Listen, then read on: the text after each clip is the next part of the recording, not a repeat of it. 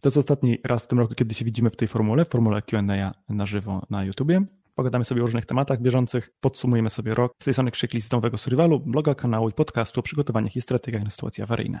Zawsze uważałem, że okres świąteczny to jest taki dobry moment, żeby kupić ludziom prezenty. W ogóle u mnie w rodzinie jest taka definicja prezentu. Jaki prezent jest dobry? Dobry prezent to jest taki, który człowiek jak zobaczy myśli sobie, wow, ale to jest fajne, ale by mi było szkoda na to pieniędzy, nie? To jest moim zdaniem najlepsza definicja prezentu świątecznego, bo to jest właśnie czy świątecznego, czy na, czy na, na urodziny, czy na nie wiem, osiemnastkę, skończenie studiów, czy cokolwiek, bo to pokazuje, znaczy to, to, to, to jest wtedy taki prezent, który człowiek rzeczywiście by chciał mieć, tylko samemu szkoda mu na niego było pieniędzy, bo zawsze były ważniejsze wydatki. I tak może zacznijmy od, od, właśnie takiego, takiego wątku. Zawsze uważałem, że święta to jest taki dobry moment, żeby, dać ludziom prezent, na prezent coś, co im się przyda, nie? Pod kątem trudnych czasów również. Więc zdarzało mi się dawać na przykład filtry LiveStro albo radia na korbkę z oferty naszego sklepu, ponieważ wiem, że są to produkty po prostu dobre. No więc miałem zaufanie, że to są produkty spoko i dlatego dawałem je między innymi w prezentach, w formie prezentów. Więc może zacznijmy od takiego, takiego pytania do Was. Jakie prezenty daliście albo planujecie dać bliskim takie właśnie survivalowo-preperskie, służące im na co dzień i w trudnych czasach. Chętnie wyświetlę waszych kilka takich komentarzy tego typu, więc y, zapraszam. Lepiej odłoży kasę i mieć lepiej odłożyć kasę i mieć w razie czego, by zabezpieczyć rodzinę. W sensie niż kupować prezenty. Znaczy, różne są podejścia, ale ja uważam, że fajnie jest kupić sobie prezenty. Natomiast y, nie jestem za bardzo zwolennikiem dawania pieniędzy w formie prezentów. Chyba, że są to na przykład, nie wiem, euro, albo jakaś inna zagraniczna waluta, albo na przykład y, srebro albo złoto. Złote monety, sztabki, takie małe jednogramowe sztabki można kupić za 300 kilkadziesiąt złotych. Nie? To, to jeden gram to nie jest dużo złota, ale zawsze jest to coś. To wydaje mi się, że taki prezent w formie gotówki jest taki trochę mniej właśnie, sprawia wrażenie, że człowiek mniej myślał o, o tej osobie obdarowywanej, ale to jest tylko taka, taka, moja, taka moja wizja. Maciej napisał, że kupił kuchenkę na kartusze.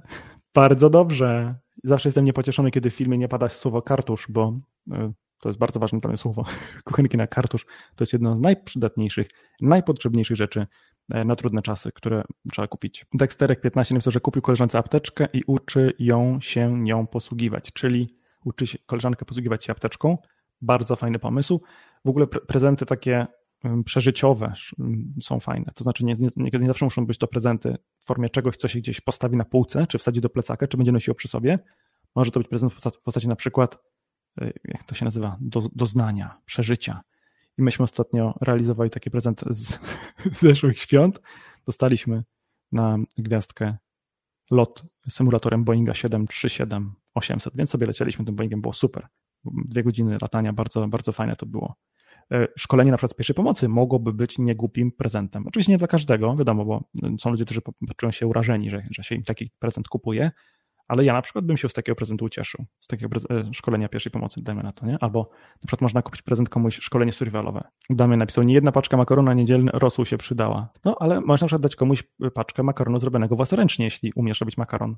To, to też jest taki prezent z sercem, nie? Albo jakieś przetwory. Ja dostałem kiedyś od babci konfiturę z róży. Bardzo dobra była. Moherek Spleśniały napisała, chyba, o ile dobrze pamiętam, spodziewam się gaśnicy przeciwpożarowej ACE. Super pomysł, jeden z najfajniejszych y, prezentów, bo gaśnice, nie wszystkie oczywiście, ale część z nich dobrze jest raz na jakiś czas wymieniać albo serwisować, albo robić przeglądy tych gaśnic, także to jest fajny pomysł. Gaśnica, kiedyś kupiłem bliskim y, czujnik dymu i czujnik czadu chyba był w jednym czujnik dymu i czadu, z tego co pamiętam. Nóż, scyzoryk, tomato.pl to też jest fajny pomysł na prezent, bo to jest właśnie też coś, co się często wykorzystuje i ja na przykład mam tendencję do gubienia scyzoryków. Bardzo lubię scyzoryki, scyzoryki Victorinoxa. Zgubiłem ich już cztery. Jeden zgubiłem, ale niedawno znalazłem, po prostu zgubiłem. Polegało na tym, że wciepnąłem go gdzieś do kieszeni w plecaku i zapomniałem o tym. Tu Zorza Morgenstern potwierdza, że y, działa również Facebook. Witam Cię, Zorzo. Czemu Europa nie, nie może pomóc Ukrainie we wojnie i dać Putinowi popalić, w sensie włączyć się Europa do wojny, no bo to byłoby włączenie się NATO do wojny, to pewnie dlatego. Dana napisała, ja poprosiłam o książkę pana tabletki, droga jak diabli, pod choinkę jak znalazł. Tak, tego typu rzeczy są e, właśnie pod tym kątem mm, dobrym prezentem. Paweł napisał voucher na strzelnicę. Co tu jest jeszcze takiego? Plecak albo sakwa do zestawów ewakuacyjnych. Mój się rozleciał i mam nadzieję, że Mikołaj przyniesie nowy. Wiecie, jaka jest najlepsza metoda na zgadnięcie, co taki, taka bliska osoba e, na ustalenie, co taka bliska osoba chciałaby dostać, troszkę wiąże się to z e, psuciem niespodzianki, bo jeśli można kogoś zapytać, a na przykład domyślasz się, co dostaniesz, czy zgadnij, zgadnij co dostaniesz ode mnie, nie? I jest duża szansa, że pierwsza rzecz, którą człowiek powie, to jest ta, o której właśnie najbardziej marzy. I w tym kontekście można jakby, no troszkę psując właśnie niespodziankę, dowiedzieć się, kto, o czym ktoś marzy. Multitool wraz z nerką. Fajny pomysł. Dobra, widzę, że więcej komentarzy tego typu nie ma, to idźmy dalej. Dziś jest oczywiście rozmowa w formie, w formie live Q&A na żywo i e, od jakiegoś czasu mamy taką, taką zasadę, że w momencie, w którym ktoś e, wyśle nam komentarz w formie super chatu, takiego, który tam wiąże się z jakąś choćby niewielką wpłatą, e, to my wtedy, żeby się zrewanżować w jakiś sposób za to, taki komentarz na pewno przeczytamy. Staram się czytać większość komentarzy, które tutaj przychodzą. E, staram się czytać wszystkie, które są użyteczne i pomocne. Po prostu czasami te komentarze mi unikają, umykają, zwłaszcza gdzieś popłynę jakąś taką dygresję daleką nie? I, i, i, i przewiną te komentarze się. Do Was prośba, również to będzie dla mnie pomocne, żebyście pisząc komentarze na czacie wysyłali przynajmniej pierwszych kilka e, wyrazów wielkimi literami. Może nie cały komentarz, bo to wtedy wygląda jakby człowiek krzyczał. Przynajmniej pierwszych kilka wyrazów, bo wtedy ja wiem, że to jest komentarz skierowany do mnie, pytanie skierowane do mnie, a nie rozmowa, którą macie e, między sobą prowadzicie, bo czasami tam się ludzie ze sobą e, wspierają na różne tematy. I dzięki temu, że, że napiszecie tych pierwszych wyrazów wielkimi literami, albo przynajmniej pierwszych kilka słów, kilka liter wielkich, bo na komórkach niektórych bywa to utrudnione, będę wiedział, że to jest komentarz do mnie i wtedy będzie mi łatwiej do niego się odnieść. Zorza zapytała, jakie zasady bezpieczeństwa polecasz na święta? Hmm, to jest bardzo trudne pytanie w sumie można byłoby o tym pomyśleć. Dzięki w ogóle, że fajnie, że, poczuci, że poczuciłeś taki pomysł. Szkoda, że dopiero teraz. Bo z tego byłby naprawdę fajny materiał na, na osobny film właśnie. W sensie na pewno warto jest po prostu zadbać o swoje zdrowie, w sensie na przykład nie jeść za dużo, nie opijać się alkoholem. W ogóle dla mnie pewne zaskoczenie było swego czasu, jak dowiedziałem się, że alkohol jest na wielu polskich stołach w Wigilię, ponieważ u mnie tradycyjnie w Wigilię nigdy nie było alkoholu, żadnego. Nie wiem, z czego to wynikało, może to po prostu jakaś specyfika naszych rodzinnych Wigilii. W każdym razie y, picie alkoholu w dużych ilościach, y, obiadanie się w dużych ilościach to nie jest nigdy zdrowe. I nie chodzi tylko o to, że potem jesteśmy grubi albo mamy ryzyko jakichś chorób, ale przede wszystkim po, po co obciążać żołądek, skoro można go nie, mniej obciążać. Wiem, że jest tradycyjna, y, tradycja w Polsce wymaga zjedzenia 12 wszystkich dań, spróbowania przynajmniej, ale to wystarczy zjeść jednego pieroga albo dwa, a nie trzeba zjadać całego ich talerza albo całego talerza zupy. Można zjeść po prostu tej zupy troszkę mniej, nie? Trzeba tylko babcię czasami poprosić, żeby nałożyła mniej, a to nie zawsze się daje. No ale wiecie, y, jak nie, nie spróbujecie, to się na pewno nie uda. Także uważam, że pod tym kątem jak najbardziej zawsze warto próbować. Wyjeżdżając na święta, myślę, że dobrze jest y, po pierwsze nie rozgłaszać tego za bardzo, na przykład na fejsie, na Instagramie, że właśnie jesteście w drodze na święta, bo to tylko jest zaproszenie dla, dla złodziei. Warto jest uprzedzić sąsiadów, że was nie będzie. Niech tam zerkną, niech zobaczą, ktoś się kręci. Jak gdzieś ktoś ulotki jeszcze w ostatnich dniach przed świętami podrzuci, może właśnie po to je podrzuci, no to tam niech zabiorą tę ulotkę z waszej, z waszej wycieraczki, żeby wiedzieli, że żeby inni ludzie nie mieli wrażenia, że was tam po prostu nie ma. Dobrze jest zakręcić zawory wody, wychodząc, wyjeżdżając z mieszkania na kilka dni zwłaszcza, czy z domu, po to, żeby nie było takiego ryzyka, że gdzieś pęknie jakaś rurka, bo na przykład, nie wiem, coś tam się zużyje ta rurka. Są podobno problemy z takimi wężykami elastycznymi, którymi łączymy instalację z jakimiś tam urządzeniami, przykład pralką, zmywarką albo spłuczką w sedesie, y, zbiornikiem spłuczki w sedesie. Warto jest zakręcić przynajmniej zaworki przed tymi, przed tymi złączkami, przed tymi rurkami, po to właśnie, żeby w razie czego nie zalało całego domu. Wiecie, no to nie jest dobry moment na remonty, nie? Święta to nie jest dobry moment na naprawianie czegokolwiek, bo awaria przed świętami skończy się naprawą w połowie tygodnia poświątecznego, bo po prostu fachowcy też mają święta, więc y, warto jest swoje mieszkanie przed tymi rzeczami zabezpieczyć i tak na szybko to tyle bym powiedział tutaj w tej kwestii. Tak się zast... Y, mam ciekawe pytanie, jak by wyglądała według Ciebie idealna Wigilia w schronie w czasach postapokaliptycznych? Powiem tak, to znaczy Moim zdaniem dla takiego zdrowia psychicznego w każdej kryzysowej sytuacji bardzo dobrze jest dbać o choćby namiastkę normalności, choćby żeby nasze życie było zbliżone do tego, co jest, co jest normalne, normalnie, normalne, tak? I myślę, że właśnie nawet święta byłyby taką dobrą okazją, żeby choćby zrobić z tych konserw 12 różnych dań, zamiast jeść codziennie y, inne danie, to zrobić tego jednego dnia 12 różnych potraw, 12 różnych dań i później dojadać je tam przez dwa tygodnie, choćby się miała część y, zmarnować. Lepiej jest zrobić tak, albo nie wiem, jakieś prezenty sobie zrobić, wykonać, może przenieść, jak się będzie dało wyjść na powierzchnię na chwilę. Po to właśnie, żeby taką namiastkę normalności zachować, to jest bardzo ważne dla zdrowia psychicznego. W każdej sytuacji awaryjnej warto jest y, o to zadbać, zwłaszcza w kontekście, w takim kontekście, jeśli mamy dzieci albo osoby z jakichś względów, nazwijmy to słabsze psychicznie, bardziej narażone na przykład na stany depresyjne albo stany lękowe, Dlatego na przykład do zestawu ewakuacyjnego, dla dziecka można zabrać jakąś pluszową zabawkę, jakiegoś pluszaka starego, nie? Krzyśku, powiedz, jaką książkę byś zabrał na, do plecaka na koniec świata? W sensie, jakbym miał mieć jedną książkę w plecaku? Wow. To znaczy, gdybym zakładał, że będzie mi potrzebna wiedza z tej książki, to pewnie jakąś książkę survivalową bym wziął, taką z praktycznymi jakimiś receptami. Ostatnio czytam taką książkę, której sobie tytułu teraz kurde nie przypomnę, bo leży w drugim pokoju, nie będę po nią szedł. A szkoda, bo to jest książka o odbudowie świata po apokalipsie. Nie, nie przypomnę sobie tytułu. Bardzo fajny, fajny poradnik. A nie, to tutaj Robert, Robert napisał, że to ma być powieść, a nie poradnik. To jeśli powieść, to wziąłbym coś długiego, czego jeszcze nie czytałem. E, nie wiem, co to by mogło być. Co taki, czy jest jakaś powieść, która teraz przychodzi mi do głowy, którą chciałbym kupić um, i przeczytać, albo po prostu przeczytać? Nic mi w tej, w tej chwili do głowy nie przychodzi. Parę lat temu przypomniałem sobie um, Williama Gibsona, trylogię e, cyberbankową.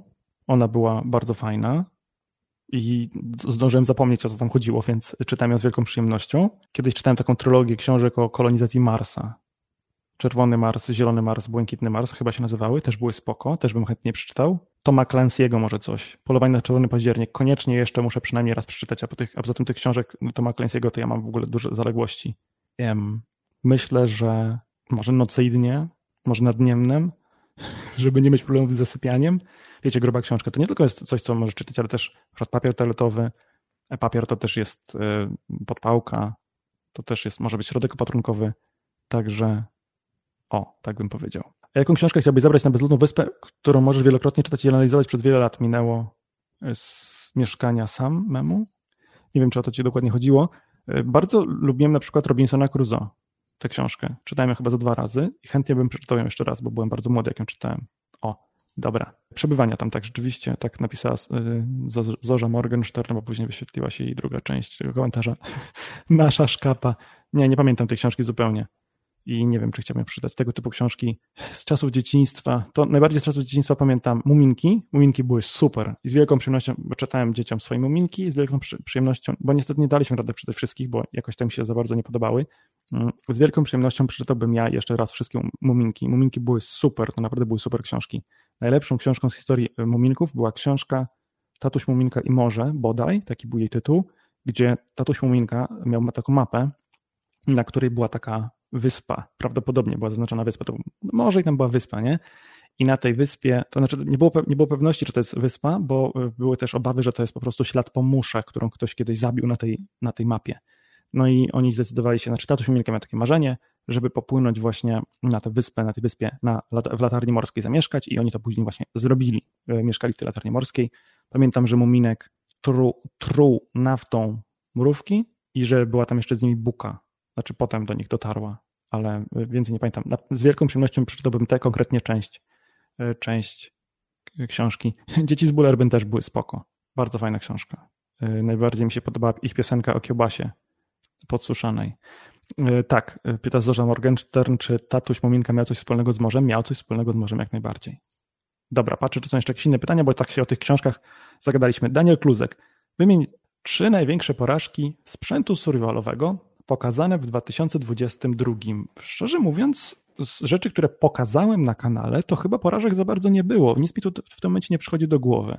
Jest parę takich rzeczy, które e, uważam, że były wielką stratą dla rynku. Na przykład to, że zniknął, że zniknęły filtry LiveStore Flex. Uważam, że to jest e, strata dla rynku, dlatego że były to bardzo fajne filtry w przystępnych cenach, z wymiennymi węglowymi wkładami, żeby można było usunąć zanieczyszczenia chemiczne i było to naprawdę super rozwiązanie. Wyzwaniem było radzenie sobie przeze mnie z negatywnymi komentarzami po pokazaniu kilku droższych sprzętów na kanale. Ale nie mogę powiedzieć, żeby to były porażki. Mm, na przykład chodzi o ten generator prądu z wykorzystaniem roweru, który niemal wszyscy zgodnie stwierdzili, że jest zdecydowanie za drogi i powinien kosztować mniej. No to tak to jest, że jak coś się pojawia na rynku pierwszy, to zazwyczaj kosztuje drogo, bo się zbiera premię za to, że się, że się jest pierwszym. Nie? A jak potem wchodzi konkurencja, to konkurencja e, wymusza obniżenie cen więc to jest zupełnie zrozumiałe, że, że ten produkt jest jeszcze dosyć drogi. Troszkę mi się obrywało za to, że mm, promuje, reklamuje, przedstawiam jako rozwiązanie na wszystko, to jest, co jest rzeczywiście nieprawdą. e, stacje zasilania, które kosztują kilka tysięcy złotych albo nie daj Boże 2000 euro. E, no i to w sumie mm, jest prawda, no to są drogie rzeczy. Mm, rozumiem, że mm, nie jest to dla większości z nas najlepszy sposób wydawania pieniędzy na przygotowanie na trudne czasy. Nie? Można za te same pieniądze zrobić coś podobnego, na przykład większej pojemności prądowej, ale mniejszej wydajności. W sensie takiej, że na przykład dłużej się ładuje, nie? Co dla wielu osób może być wystarczającym zupełnie, wystarczającym zupełnie, więc jest to jakby wtedy dla nich lepszy kierunek. I, I, ja troszkę pewnym wyzwaniem było dla mnie czytanie wszystkich tych y, mniej lub bardziej sensownych, nie chcę być idiotycznych, chociaż takie też były komentarze, jakby jakobym zapomniał e, o tym, o czym jest ten kanał i odszedł od jego sensu istnienia, ponieważ pokazuje na nim drogie rzeczy, co jest jakąś totalną głupotą, bo to nie ma zupełnie jedno z drugim nic wspólnego. E, jeśli chodzi o sprzęt survivalowy, co mi jeszcze przychodzi do głowy mm, tutaj pod tym kątem? Hmm. Być może to będzie temat na następny materiał, ale jeszcze nie wiem. Więc y, tu postawię kropkę i idźmy dalej. Napisał Sławek, według mnie nie reklamujesz, tylko pokazujesz, że jest inna możliwość wyboru sprzętu. Jestem tego samego zdania, no to, że ja pokazuję jakiś sprzęt. Mówię o jego zaletach, mówię o jego wadach, bo zawsze mówię o wadach produktów, które zauważam, bo uważam, że byłoby to nieuczciwe w stosunku do Was, pokazywanie jakiegoś produktu przysłanego przez reklamodawcę i powiedzenie super produkt, jeśli nie byłby super, nie? I oczywiście faktem jest, że być może jak ktoś obejrzy film do połowy, a ja powiem o tych wadach na końcu, to będzie miał wrażenie, że to jest reklama. No, co ja poradzę? Dobra, temat hard napisała, napisała Zorza Morgenstern. Jak przy wigilijnym stole zachęcić rodzinę, by zostać prepersami, albo przynajmniej wytłumaczyć rodzinie, żeby się z nas nie śmiała. To znaczy, myślę, że w tej chwili sytuacja jest łatwiejsza niż na przykład rok temu o tej porze. Mm, jest łatwiejsza niż w 2019 roku, w święta, bo w 2019 byliśmy jeszcze przed pandemią, Teraz wybuchła wojna w 2022, więc jest e, dużo, dużo się działo na świecie i dużo tych wydarzeń pokazało nam w przestrzeni, na przestrzeni ostatnich lat, pokazało nam, że trzeba być, że trzeba być e, przygotowanym na różne sytuacje awaryjne, nie? Nasi rodacy, znaczy no nie rodacy, ale nasi e, bliscy kuzyni, nazwijmy to w ten sposób, Ukraińcy, są w bardzo trudnej sytuacji od lutego, tak? Prawie 10 miesięcy. Mm, teraz nie mają prądu, nie mają wody, przedsiębiorstwa przestają pracować, ponieważ nie mają prądu. Zaraz się okaże, że tym ludziom będzie brakować również po prostu pieniędzy. Będzie brakować tym ludziom um, środków do życia, nie? Już nie mówię o tym, że pewnych rzeczy może się nie dać kupić, bo ich może nie być, ale może też, mogą też nie mieć za co tych rzeczy kupić. Te wszystkie sytuacje moim zdaniem pokazały bardzo, że nie możemy liczyć na to, że świat taki, jaki, jaki znamy, jaki widzimy codziennie przez okno samochodu czy autobusu, że on dokładnie taki będzie cały czas że musimy liczyć się na przykład ze zmianami cen paliw. Możemy się tutaj dyskutować, ale myślę, że nie ma sensu o tym, jakie są powody, dla których węgiel jest tak, taki drogi, nie? Wydaje się oczywistym, że w momencie, w którym Putin napada na bratni nam naród i odgraża się, że będzie atakować Polskę, nie powinniśmy Putina sponsorować, nie powinniśmy kupować od Putina surowców, nie? Inna rzecz, że troszkę się od tych surowców energetycznych z Rosji uzależniliśmy i teraz ich brak spowodował y, po pierwsze brak na rynku surowców y, węgla, a po drugie spowodował ich, y, wzrost ich cen. I nie powinniśmy się spodziewać, że będzie inaczej. Mogliśmy się jako Polacy, mogliśmy, mógł nasz rząd się na to lepiej przygotować. To jest zupełnie inna kwestia. Nie powinniśmy ich w ogóle kupować już dawno. I wtedy byśmy uniknęli tego, co się działo tutaj. Ale myśmy mieli wtedy jako kraj inne priorytety najwyraźniej niż y, dbanie o y, dywersyfikację dostaw energii, gazu, węgla. No i to na przykład pokazało inflacja 17 czy 18 czy ile teraz jest procent. Ta inflacja pokazuje, że no, trzeba rzeczy kupować teraz, trzeba odkładać pieniądze, trzeba oszczędzać, trzeba starać się oszczędzać energię, wodę, opał, energię pod postacią ciepła, energię elektryczną również, energię do przygotowania ciepłej wody użytkowej. To wszystko trzeba oszczędzać i myślę, że przy tegorocznych stołach będzie dużo narzekania na trudną sytuację. Zupełnie zasłużonego, bo ta sytuacja naprawdę jest trudna i naprawdę będzie jeszcze trudniejsza. No, to, że ta inflacja spada, nie oznacza, a ludziom się tak niektórym wydaje, nie? To, że inflacja jest powiedzmy teraz 18%, nie wiem, nie pamiętam już tego, przestałem śledzić, jak jest ostatni odczyt, ale coś chyba, coś chyba około 18,1%, 1,1%. To, że inflacja spadnie do 15%, nie spowoduje, że ceny spadną. Po prostu spowoduje to, że ceny będą rosnąć dalej, ale wolniej. Nie? Więc to nie jest tak, że, że, że jak ten, my z tego kryzysu wyjdziemy w 2023, jak Bóg da, raczej w 2024, to nagle wszystko wróci do normy. Nie, to znaczy to będzie stara norma, stary poziom cen, a to będzie nowa norma, nowy poziom cen, przy którym się zatrzymamy. Jak się zatrzymamy na dłużej, to super, bo możemy się jeszcze stopniowo z niego tam coraz dalej, coraz bardziej oddalać, przez to, że będzie jeszcze stopniowo coraz gorzej, przez to, jaką mamy politykę w kraju. Tak więc y, narzekania są dobrym punktem wyjścia, nie? Narzekania są, tylko nie może to się skończyć tym, że ktoś narzeka, a wy mówicie, a widzisz, że nie mam z tym problemu, bo ja sobie kupiłem złoto, a ty wolałeś przeklać te pieniądze na przykład, nie? W ten sposób się nie da, nie da porozumieć. Ja nie potrafię trochę też rozmawiać z ludźmi, którzy mają inne zdanie. Muszę powiedzieć o tym zupełnie uczciwie, bo e, czasami, czasami jest mi, przychodzi mi to z trudnością, rozmawianie z ludźmi, którzy e, mają inne zdanie niż ja, zwłaszcza kiedy ci ludzie nie, nie wykazują szacunku do mnie, na przykład wymyślają jakieś idiotyzmy na mój temat, wtedy też w ogóle mi się nie chce z nimi gadać. Um, więc nie jestem najlepszą osobą do radzenia pod tym kątem. Paweł napisał, jak unikać rozmów, kłótni i narzekań o polityce przy wigilijnym stole. Chyba najprościej jest y, przekierować taką rozmowę na inne, bezpieczniejsze tematy. Tak myślę. Napisał Jabłonow, że narzekanie nic nie zmienia. To prawda, ale lubimy narzekać. W Polsce, tak mi się wydaje, po prostu to jest taka nasza y, cecha narodowa. Skąd ty bierzesz te pytania? Zapytał definicja z kropką. Y, z czatu. Także jak piszesz na czacie, to ja wtedy te komentarze widzę i mm, mogę odpowiadać.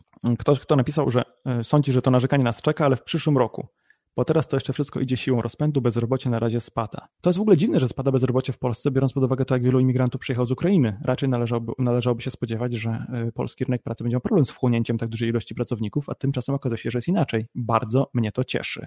Mm, ja się nie podejmuję próbować zgadywać, jak będzie w przyszłości. Wydaje mi się, że y, lepiej to już było i będzie tylko gorzej. Mam nadzieję, że będzie tak znacznie gorzej jeszcze przez trochę tylko, a potem będzie tak troszkę gorzej, a potem już będzie zupełnie normalnie. W sensie na przykład w kontekście inflacji, to tempo inflacji będzie stopniowo spadać, aż w końcu zejdzie do małych kilku procent, które będą de facto dla nas nie, dla nas nie zauważalne. Z innej beczki, dla rozluźnienia, jakie prezenty są Twoim zdaniem najbardziej opłacalne? To jest dobre pytanie. Jakie prezenty są najbardziej opłacalne? Nie wiem, czy na to pytanie potrafię odpowiedzieć, bo tak y, do głowy mi nic na szybko, na szybko nie, nie, nie przychodzi na pewno nie takie, które są kupowane w tej gorączce zakupowej przed świętami, kiedy ceny są czasami e, pod, podnoszone przez sprzedawców. Definicja napisał, że on czasami nie widzi tych pytań. To dlatego, że te z ikonką YouTube'a są z YouTube'a, a te z ikonką Facebooka, jak na przykład pytania Zorzy Morgenstern, są z Facebooka i wtedy e, nie widzimy ich na, na YouTubie. Skarpety na przykład to jest bardzo dobry prezent, owszem. Dobra, tu było jeszcze wcześniej jakieś pytanie, które przegapiłem. Tech Pro zapytał, czy dostawy do Karalucha się ustabilizowały, jak wygląda dostępność produktów. W wielu przypadkach tak. Na przykład już nie mam problemu z dostępnością racji Seven Oceans, też dlatego, że mogę sobie zamówić w większych ilościach niż kiedyś. Kiedyś zamawiałem znacznie mniej, teraz zarabiam zamawiam ich znacznie więcej, mm, bo tak jest mi po prostu łatwiej to ogarniać. Dalej nie ma filtrów Flex. Dalej ich nie ma i y, prawdopodobnie już w ogóle nigdy nie będzie, bo one zostały wycofane z produkcji. Może gdzieś jeszcze mi kiedyś uda sprowadzić z jakiegoś drugiego końca świata. Gdzieś zostaną odnalezione gdzieś w magazynie u kogoś. Ja wtedy chętnie wszystkie kupię i sprzedam u nas w sklepie. Są nowe filtry LiveStro, które będę pokazywał niedługo, bo dostałem jakiś czas temu do, do przetestowania i ja w zasadzie już dosyć długo testuję. Tylko trzeba na ten temat nagrać materiał, a w sklepie już fizycznie w magazynie są, tylko jeszcze nie miałem czasu wprowadzić do oferty, bo też nie skończyłem do końca testów. I nie mam na przykład zdjęć e, tych filtrów, żeby móc je pokazać. Zawsze wolę posługiwać się moimi zdjęciami. Natomiast inne rzeczy, jeszcze brakuje e, takich dań w puszkach Innowa, które kupuję w firmie Innowa w Austrii tylko z kolei oni to podzlecają komuś i tam zawsze są problemy z zaopatrzeniem w te zestawy. Ostatnio udało mi się ich zamówić kilka dosłownie. A mam listę oczekujących, w związku z czym e, też jeszcze trafiły do osób z listy oczekujących, także niestety nie pojawiły się w sklepie. E, część tylko się pojawiła w sklepie. Coś niematerialnego, co bym polecił. Książki, szkolenia, e-booki, znaczy książki to są fizyczne, ale właśnie e-booki, szkolenia, jakieś przeżycia typu na przykład, nie wiem, wyjście do fajnej restauracji, albo jakiś symulator, albo naukę jazdy na śliskim. Tego typu rzeczy myślę, że byłoby to fajne rozwiązanie. Ostatnio pisałem komentarz na temat rozpalania ogniska za pomocą gazików nasączonych czystym alkoholem. Palą się dobrze, łatwo. Czemu ludzie nie używają tego sposobu, bo na pewno ktoś na to wpadł? Używają, ale pewnie wygodniej jest im brać po prostu kawałek chusteczki albo papieru toaletowego z plecaka, niż otwierać wacik z alkoholem, który oczywiście jest pod tym kątem lepszy, ale też ma wiele innych zastosowań, więc można na przykład go wykorzystać do podpalenia ognia, jak już się coś tam, nie wiem, zdezynfekuje, albo jak się nim wcześniej coś, y, nie wiem, przetrze y, dłoń przed jedzeniem na przykład, to wtedy można go wrzucić do ognia, czy wykorzystać do zapalenia ognia. Natomiast y, no, trzeba powiedzieć, że ogień w ten sposób mm, będzie zapalać trudniej niż takim świeżo wyjętym z opakowania, dlatego że tego dlatego że tego, tego alkoholu część już odparuje albo zostanie na skórze. Co myślisz o instalacji off-grid? E, ja zawsze chciałem mieć taką instalację. Znaczy, kiedyś w ogóle miałem cały taki kanał, de facto drugi, na którym pokazywałem budowę mojego domku autonomicznego. On miał być autonomiczny pod każdym względem, pod względem własnej studni z wodą, magazynowania deszczówki, zagospodarowania odpadów, ścieków, pozyskiwania energii, pozyskiwania ciepła, włącznie z właśnie pozyskiwaniem własnego opału do opalenia w kominku. Wtedy miałem wizję, żeby robić plantację wierzby energetycznej. Nic z tego nie wyszło i to też jest temat na materiał, który chcę nagrać kiedyś. Dlaczego mi się zmieniła wizja i już nie buduję tego domku. Mm to zawsze było moje marzenie, dlatego że uważałem, że taki autonomiczny domek na wsi to jest bardzo dobre rozwiązanie pod kątem trudnych czasów, pod kątem rosnących cen paliw, pod kątem e, braków dostaw energii, na przykład z powodu blackoutu, nie? Albo z powodu wzrostu cen węgla, kiedy nagle tego węgla się w ogóle nie da kupić, albo gazu. Zresztą moja, e, moja działka akurat jest daleko od gazociągu, z tego co pamiętam, więc tak bym tam gazu nie miał ale właśnie pod tym kątem to zawsze było moje marzenie, nie? żeby mieć takie, takie autonomiczne źródła wszystkiego, co jest mi potrzebne. Autonomiczne, żebym był pod tym kątem samowystarczalny. To się bardzo często nie opłaca. Chyba, że budujesz dom gdzieś, gdzie doprowadzenie tego prądu kosztowałoby cię kilkadziesiąt tysięcy złotych, to to się raczej nie opłaca, dlatego że bardzo trudno jest o taką pełną e, samowystarczalność energetyczną zimą, kiedy prądu potrzeba najwięcej, a z drugiej strony jest na przykład prąd, światła najmniej, słońca najmniej a nie zawsze da się, nie w każdym miejscu da się postawić turbinę wiatrową, bo nie w każdym miejscu są dobre warunki wiatrowe. Więc y, to jest fajne rozwiązanie, aczkolwiek bardzo często nieopłacalne. Jakaś taka częściowa samowystarczalność jest fajnym rozwiązaniem, bo to pozwala pogodzić te nasze preperskie potrzeby i oszczędność, oszczędność pieniędzy w dłuższej perspektywie, na przykład właśnie na, na tym prądzie, a jednocześnie nie zbankrutować na budowie takiej instalacji czy budowie takiego dużego samowystarczalnego domu. Czy inwestuję w IKE XZE? Zastanawiam się, czy na to pytanie odpowiadać ogólnie, bo mm, to jest takie dosyć y, prywatne pytanie, ale chyba nie ma tutaj żadnej tajemnicy, że powiem, że nie. Aczkolwiek co roku o tym myślę, może w tym roku wreszcie zrobię to. Jakoś te, y, ta oszczędność na podatkach mało mnie motywuje. Może dlatego, że pod koniec roku jakoś tak trzeba o tym myśleć wcześniej, a nie pod koniec roku, kiedy człowiek już ma duże, duże wydatki na inne cele. Mm, Michał napisał pomysł na prezent. Kula gaśnica 1300 gramów, można ją wrzucić lub wtoczyć do ognia pożaru z dużej odległości i uciec przed aktywacją. Wydaje się lepszą alternatywą dla gaśnicy, do gaśnicy. Nawet dziecko może wtoczyć. Dziecku bym pewnie nie dawał do wtoczenia takiej kuli gaśniczej, ale takie mniejsze kule gaśnicze do wrzucania to gdzieś widziałem. Zastanawiam się na przykład, czy nad jakimiś takimi najbardziej newralgicznymi urządzeniami elektrycznymi sobie takiej kuli nie kupić, nie zamontować. One się chyba otwierają od ciepła i wtedy na przykład, nie wiem, co, co tutaj może się ludziom w domach palić jak ktoś ma na przykład, nie wiem, router od, y, od, y, od internetu w szafie, w szafie z ubraniami, no to wtedy może się zdarzyć, że ten router jak się zapali, to mu się zapalą te ubrania i zapali mu się cała szafa. Jak się stanie tego nie ma w domu, to kaplica. Więc można o takich rzeczach pomyśleć. Ja akurat nie mam takich problemów, y, takich, takich chyba pułapek w, w domu, ale nie wykluczam, że sobie to kiedyś kupię. Na razie się na, tych, na tym sprzęcie gaśniczym za mało znam, żeby cokolwiek więcej móc o tym powiedzieć. A tu na przykład Sławek pisze, że te kule gaśnicze to gówno. Więc y, no, no nie wiem, nie wiem, nie wypowiem się. Idąc dalej. Czy jest sens robić zapas powerbanku, na przykład dwa awaryjne w szafie plus przenośny router na e, kartę SIM? Moim zdaniem nie. To znaczy powerbank na pewno warto jest mieć, awaryjne źródło prądu na pewno warto jest, warto jest mieć, ale bardzo wielu z nas ma samochód, nie? Samochód plus alternator plus akumulator w samochodzie plus ładowarka taka do gniazda zapalniczki, to już jest świetne źródło prądu dla telefonu czy dla jakichś przenośnych urządzeń. Więc niekoniecznie myślę jest sens kupować dodatkowe powerbanki za kilkadziesiąt złotych takie lepsze, o większej pojemności. Jeśli nie masz żadnego albo masz jakiś gówniany, to można to wtedy kupić taki jeden większy. W innych przypadkach może bardziej się opłacać kupić właśnie na przykład, nie wiem, znaczy bardziej się opłaca to pewnie nie, ale w dłuższej perspektywie czasowej kupić na przykład UPS, stary zasilacz awaryjny ze starym akumulatorem, który trzeba wyjąć, wymontować i wsadzić nowy, najlepiej większy. I wtedy ten UPS może być już, przez to, że będzie ładować ten akumulator, będzie utrzymywać go w, w stanie pełnego naładowania i będziemy mieli w razie braku prądu super źródło energii na sytuacje awaryjne. Na przykład do ładowania mm, telefonów komórkowych, e, zasilania radia, latarek, oświetlenia i tak dalej. Tylko nie, broń Boże, przez ten UPS, że wpinamy w gniazdko E, ładowarkę, taką USB. Nie, po prostu podpinamy ją bezpośrednio do akumulatora, Oczywiście nie taką, co to się do gniazdka wpina, tylko taką samochodową i mamy wtedy ten prąd przy mniejszych stratach energii. Prąd do ładowania telefonu komórkowego przy mniejszych stratach energii. Dobra, z, drugiej, z grubej rury. Pojawia się wojna, skażenie. Czy i jak opłaca się transportować naszych rodziców, których druga połówka umarła i nie mają motywacji, by żyć, ale mają pewne umiejętności techniczne? Y, na to pytanie może być tylko jedna odpowiedź. Y, na pewno domyślacie się, że jest to odpowiedź, to zależy. To znaczy, takim naturalnym odruchem jest to, że chcemy być z bliskimi, nie? z rodzicami na przykład. Z drugiej strony mm, też można zrozumieć rodziców, który, którzy są samotni, że oni mogą czuć, że nie mają powodu, żeby żyć. Nie?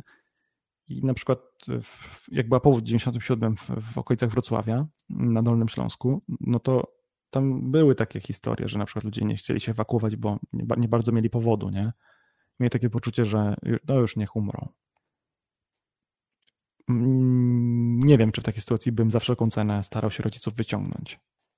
Myślę, że tak, prawdopodobnie tak, ale to pewnie mocno by też zależało od tego, w jakim oni rzeczywiście byliby stanie, jak to wyglądałoby na przykład techniczne, technicznie, czy, czy na przykład musiałbym e, ryzykować życie, żeby po kogoś bliskiego się wrócić, kto celowo na przykład nie chciał się wcześniej ewakuować, nie?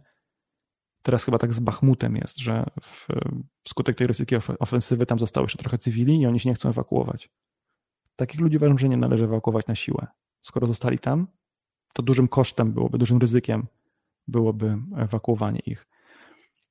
W żadnym takim etycznym systemie wartości nie ma konieczności ryzykowania własnego życia dla e, ratowania życia cudzego.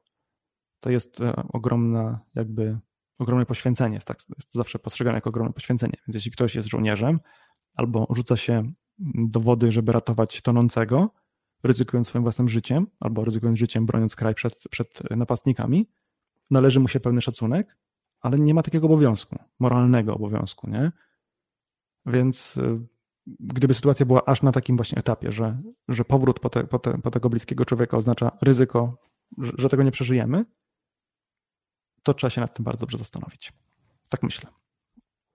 Patrzę, czy coś jeszcze przegapiłem, ale chyba nie, więc przewijam dalej. Kiedyś mówiłeś coś o bunkrach. Y, jak taki zbudować? Może masz jakieś plany? To znaczy, mamy taki projekt y, przygotowany do budowy ziemianki z funkcją schronu, przy czym posługując się tak ścisłymi definicjami, to nie jest schron, to jest raczej bardziej ukrycie. Schron od ukrycia różni się tym, że schron ma być szczelny, a ukrycie szczelne być nie musi. Ten, ten obiekt nie był szczelny, on nie chronił przed falą uderzeniową, przed wybuchem. Jezu, przepraszam, mam czkawkę. Przed wybuchem bomby niedaleko. Natomiast chroniłby przed odpowiednio zbudowanej instalacji wentylacyjnej, na przykład przed opadem radioaktywnym. I taki projekt zrobiliśmy kilka lat temu po zbiórce społecznościowej i ten, ten projekt jest. Można go normalnie komercyjnie kupić w biurze architektonicznym, które go przygotowało. Osoby, które wspierały naszą zbiórkę, dostały taki projekt bezpłatnie, albo w wersji takiej zwykłej, pełnej, jak projekt budowlany domu, albo w takiej wersji uproszczonej do, do wykorzystania na własną rękę. W sensie on nie był uproszczony w tym zakresie, że nam czegoś brakowało na przykład, natomiast nie był to dokument z podpisem architekta wrysowany w mapkę, który można było dać do starostwa powiatowego, żeby dostać pozwolenie na budowę więc w tym ujęciu nie był to taki, taki dokument kompletny jak projekt budowlany, architektoniczno-budowlany, właśnie taki do pozwolenia na budowę. I ten projekt, tak jak mówię, można kupić, biuro architektoniczne wrysuje ci go w mapkę i potem możesz właśnie złożyć wniosek o pozwolenie na budowę, żeby taki obiekt sobie wykonać z pomocą e, tego projektu. Także polecam, jeśli, jeśli potrzebujesz. Za komuny było trochę lepiej, bo za komuny były różne takie mm, schematy, które można było użyć, projektując jakieś obiekty, właśnie z funkcją schronu, a dziś tego nie ma, musimy sobie to znowu powoli wypracować. Czy to jest drogie, żeby to zbudować? Kiedy myśmy tę zbiórkę robili parę lat temu, to y, kilkadziesiąt tysięcy złotych miało to kosztować, gdyby robić to komercyjnie, bo tam był głęboki wykop dosyć, było dużo betonu, ponieważ był głęboki wykop, było dużo y, żelbe, zbrojenia, potem miały być żelbetowe ściany, także dosyć dosyć drogie to miało być. Ale śmiesznie skrzypi mi rolka w myszce, chyba się już powoli myszka kończy. Czy masz, jaką masz opinię w kontekście arafatek, w kontekście użyteczności? Czy są super, czy może są lepsze, lepsze alternatywy? Chodzę w arafatce w tej chwili od paru y, tygodni. Dopóki nie będzie bardzo zimno, chodzę w arafatce. Nie mogę powiedzieć, żeby to było najlepsze rozwiązanie, bo szaliki na przykład pod wieloma względami są lepsze, ale bardzo lubię tę arafatkę, w której w tej chwili chodzę. Co myślisz o wiosłach prepersów? wioskach, napisała Zorza. Nie byłem żadnej nigdy. Kiedyś myślałem, żeby samodzielnie taką wioskę zbudować. Uważam, że to byłoby super rozwiązanie takie na quasi-komercyjnych zasadach. Co to znaczy na quasi-komercyjnych zasadach? Pojawiają się oferty takie, że ktoś kupuje jakieś działki na Mazurach, potem te działki parceluje i w formie mniejszych działek sprzedaje ludziom, nie? I tutaj projektuje osiedle, może sobie kupić taką działkę. Mnie się zawsze, jakbym miał więcej pieniędzy, miał pieniądze na, na, na wydanie albo był odważniejszy, wziął kredyt, kupiłbym gdzieś taką dużą działkę i przygotowałbym na niej osiedle dla preperów. To znaczy takie miejsce, gdzie każdy mógłby sobie kupić działkę, zbudować domek jednorodzinny albo taki letniskowy, letni, może nawet całoroczny, ale taki właśnie domek na cele wypoczynkowe e, z ziemianką pod spodem, z piwnicą pod spodem. I jakby idea byłaby taka, że na co dzień, normalnie, w, stan, w czasie pokoju służyłoby to ludziom właśnie do spędzania wolnego czasu gdzieś na łonie natury. No, czy to musiało być jakieś po jeziorze, może jakieś po górze, żeby były ładne widoki, miejsca do zwiedzania, jakieś jezioro może niedaleko, może nad morzem, nie? a w sytuacjach awaryjnych tam po prostu ludzie mogliby się ewakuować. I można byłoby to sprzedawać wyłącznie preperom, żeby było powiedziane, że na przykład przez to, że tam każdy, y, że na przykład działki sprzedawane byłyby już z projektem domu i byłoby to tak skonstruowane, że można zbudować wyłącznie dom z takiego projektu, a tam byłaby piwnica duża. To by wtedy odfiltrowywało tych ludzi, którzy nie są tym zainteresowani. Nie? Mm, I to byłoby fajne rozwiązanie, tylko no, tak mówię, no, na to trzeba mieć pieniądze, żeby zainwestować y, w tę działkę, a wcale nie mam poczucia, że to by się y, opłaciło zrobić. Wcale nie mam poczucia, żeby, że to byłoby opłacalne. W sensie, że na tym biznesie dałoby się zarobić. No a jeśli chodzi o biznes, to, to trzeba robić tak, żeby na nim zarobić, a nie na niego, do niego dokładać. Na razie jeszcze nie wygrałem w to lotkę, a, a próbuję czasami. Co myślisz o dużym betonowym szambie, żeby zrobić z tego schron? To też jest rozwiązanie budżetowe, aczkolwiek to, to nie jest schron, tylko to będzie ukrycie znów, bo on, on nie będzie szczelny. E, I to dopiero jest początek takiej inwestycji, bo trzeba to zakopać, trzeba to wyposażyć, trzeba to wyposażyć w instalację wentylacyjną, instalację elektryczną, może jakąś wodną, Także to, to, to jest dopiero początek. To, to że ten, ta skorupa betonowa kosztuje kilka tysięcy złotych, to jest niestety dopiero sam początek. Mój partner pyta, jak się ochronić przed e, kradzieżą, jak się ochronić podczas kradzieży w czasie apokalipsy. Jak się ochronić podczas kradzieży? To ja nie jestem człowiekiem, który będzie w stanie na, na to cokolwiek powiedzieć, bo e, nie znam się na tym zupełnie.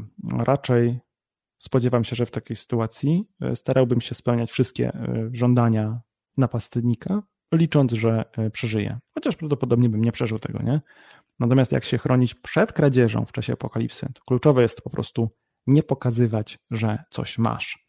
Nie sprawiać wrażenia, że jesteś w lepszej sytuacji niż sąsiedzi. Czyli na przykład nie odpalać agregatu, żeby dom świecił się jak choinka, a agregat w ciszy hałasową na wiele kilometrów albo wiele setek metrów, nie? Jak nic nie będzie jeździło, ludzie będą mieli tylko paliwa tyle, ile w baku i będą to paliwo bardzo oszczędzać. Jak nie będzie nic hałasować, bo nie będzie miało co, to ten agregat prądotwórczy może zaalarmować wszystkich w okolicy. Będzie takim wielkim neonem. Tu jestem, tu mam fajne rzeczy i zapas paliwa do agregatu, zapraszam.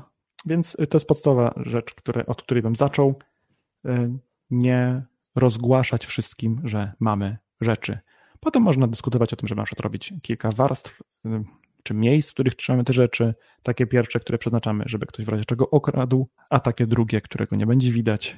Mm, ale bądźmy szczerzy, jak ktoś będzie wyrywać paznokcie waszej żonie, to powiecie wszystko. Taka jest prawda, no to się nie ma co y, jakby obrażać, że jest inaczej, bo po prostu tak będzie. Dobra, przewijam i patrzę, czy są jeszcze jakieś inne komentarze. Może napiję się trochę w międzyczasie. Druga sprawa, co z Białorusią. Czy Rosjanie zgładzą Łukaszenkę? To gorzej dla Polski wtedy. Nie podejmuje się oceniać y, sytuacji Łukaszenki, sytuacji Białorusi i y, Związku Białorusi i Rosji, tego co będzie się działo w Białorusi po śmierci Łukaszenki. Białoruś, y, społeczeństwo Białorusi aspiruje do Zachodu, nie? Dużo, wielu Białorusinów przyjeżdża do Polski i dalej na Zachód pracować, y, żyć i widzą jak tutaj jest, nie?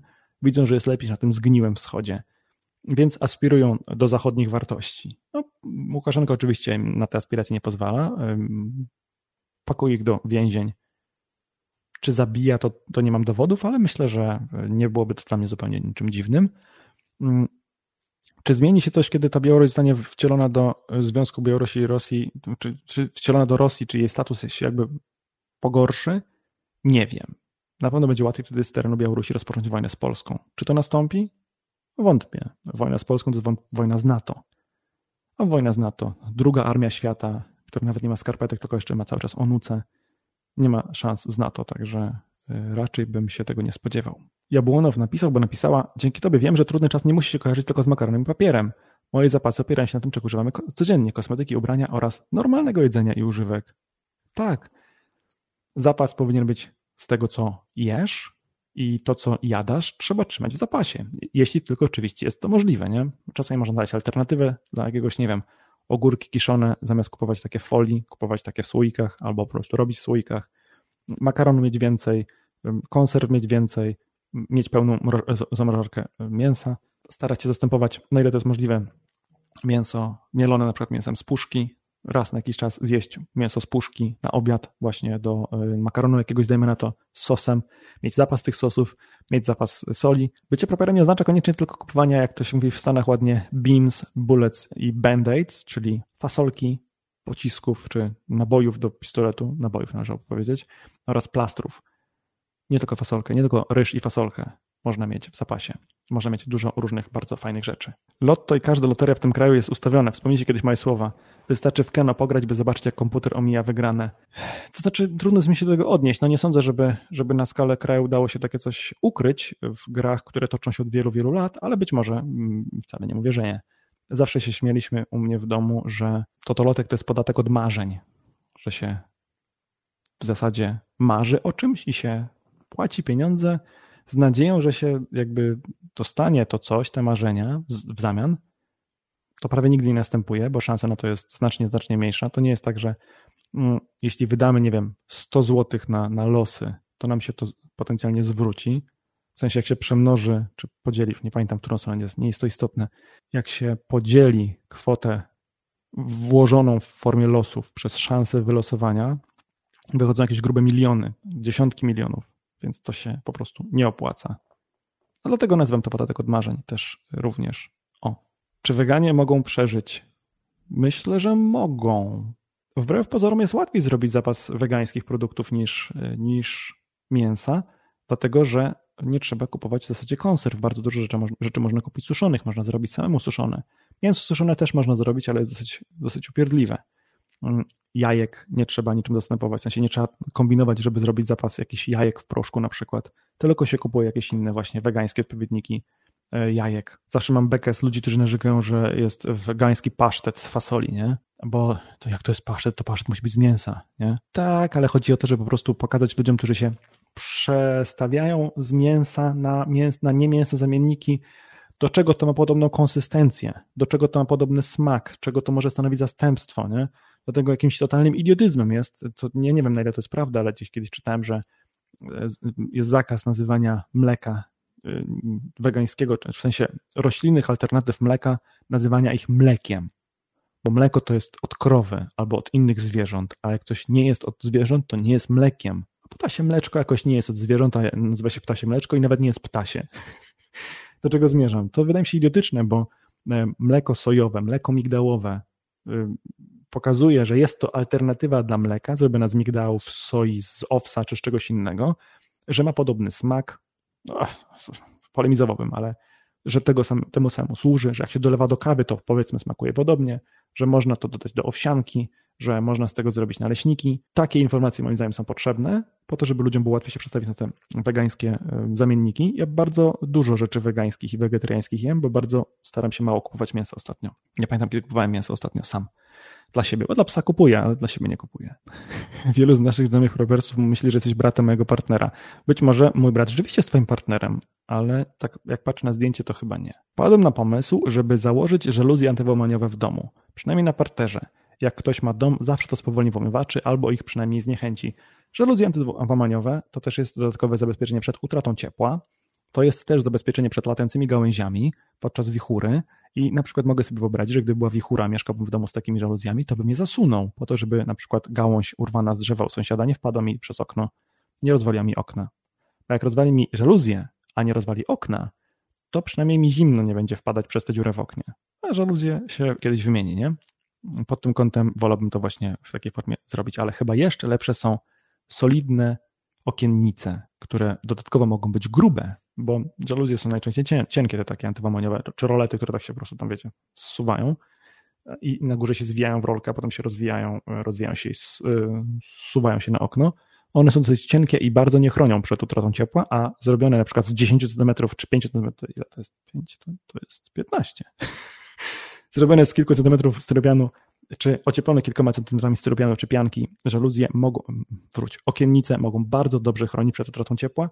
Kiedyś nawet robiłem taką, taką analizę na potrzeby mojego innego serwisu internetowego, czy, najbardziej, czy bardziej opłaca się mieć okna dwuszybowe, trzyszybowe, czy dwuszybowe z okiennicami, takimi właśnie docieplonymi, pod kątem uzysków y, ciepła od energii słonecznej i strat ciepła przez wypromieniowanie przez okno, przez konwekcję, przez to, że się tam przepływa ciepło przez okno, potem y, konwekcja unosi, te prądy konwekcyjne unoszą ciepło powietrze z, z, krawy, czy z, z powierzchni okna zewnętrznej. No i okazało się, że najbardziej opłacalne są właśnie okna dwuszybowe i okiennice. Dlaczego nie trzyszybowe?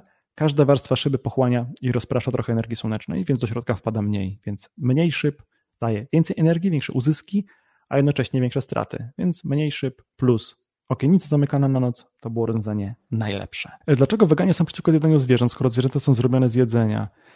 E, tu nie chodzi o zjadanie zwierząt, chodzi o e, zabijanie zwierząt, o wyrządzanie zwierzętom e, żywym, czującym stworzeniom krzywdy dla naszej przyjemności. Taka jest po prostu filozofia wegan, myślę, w większości.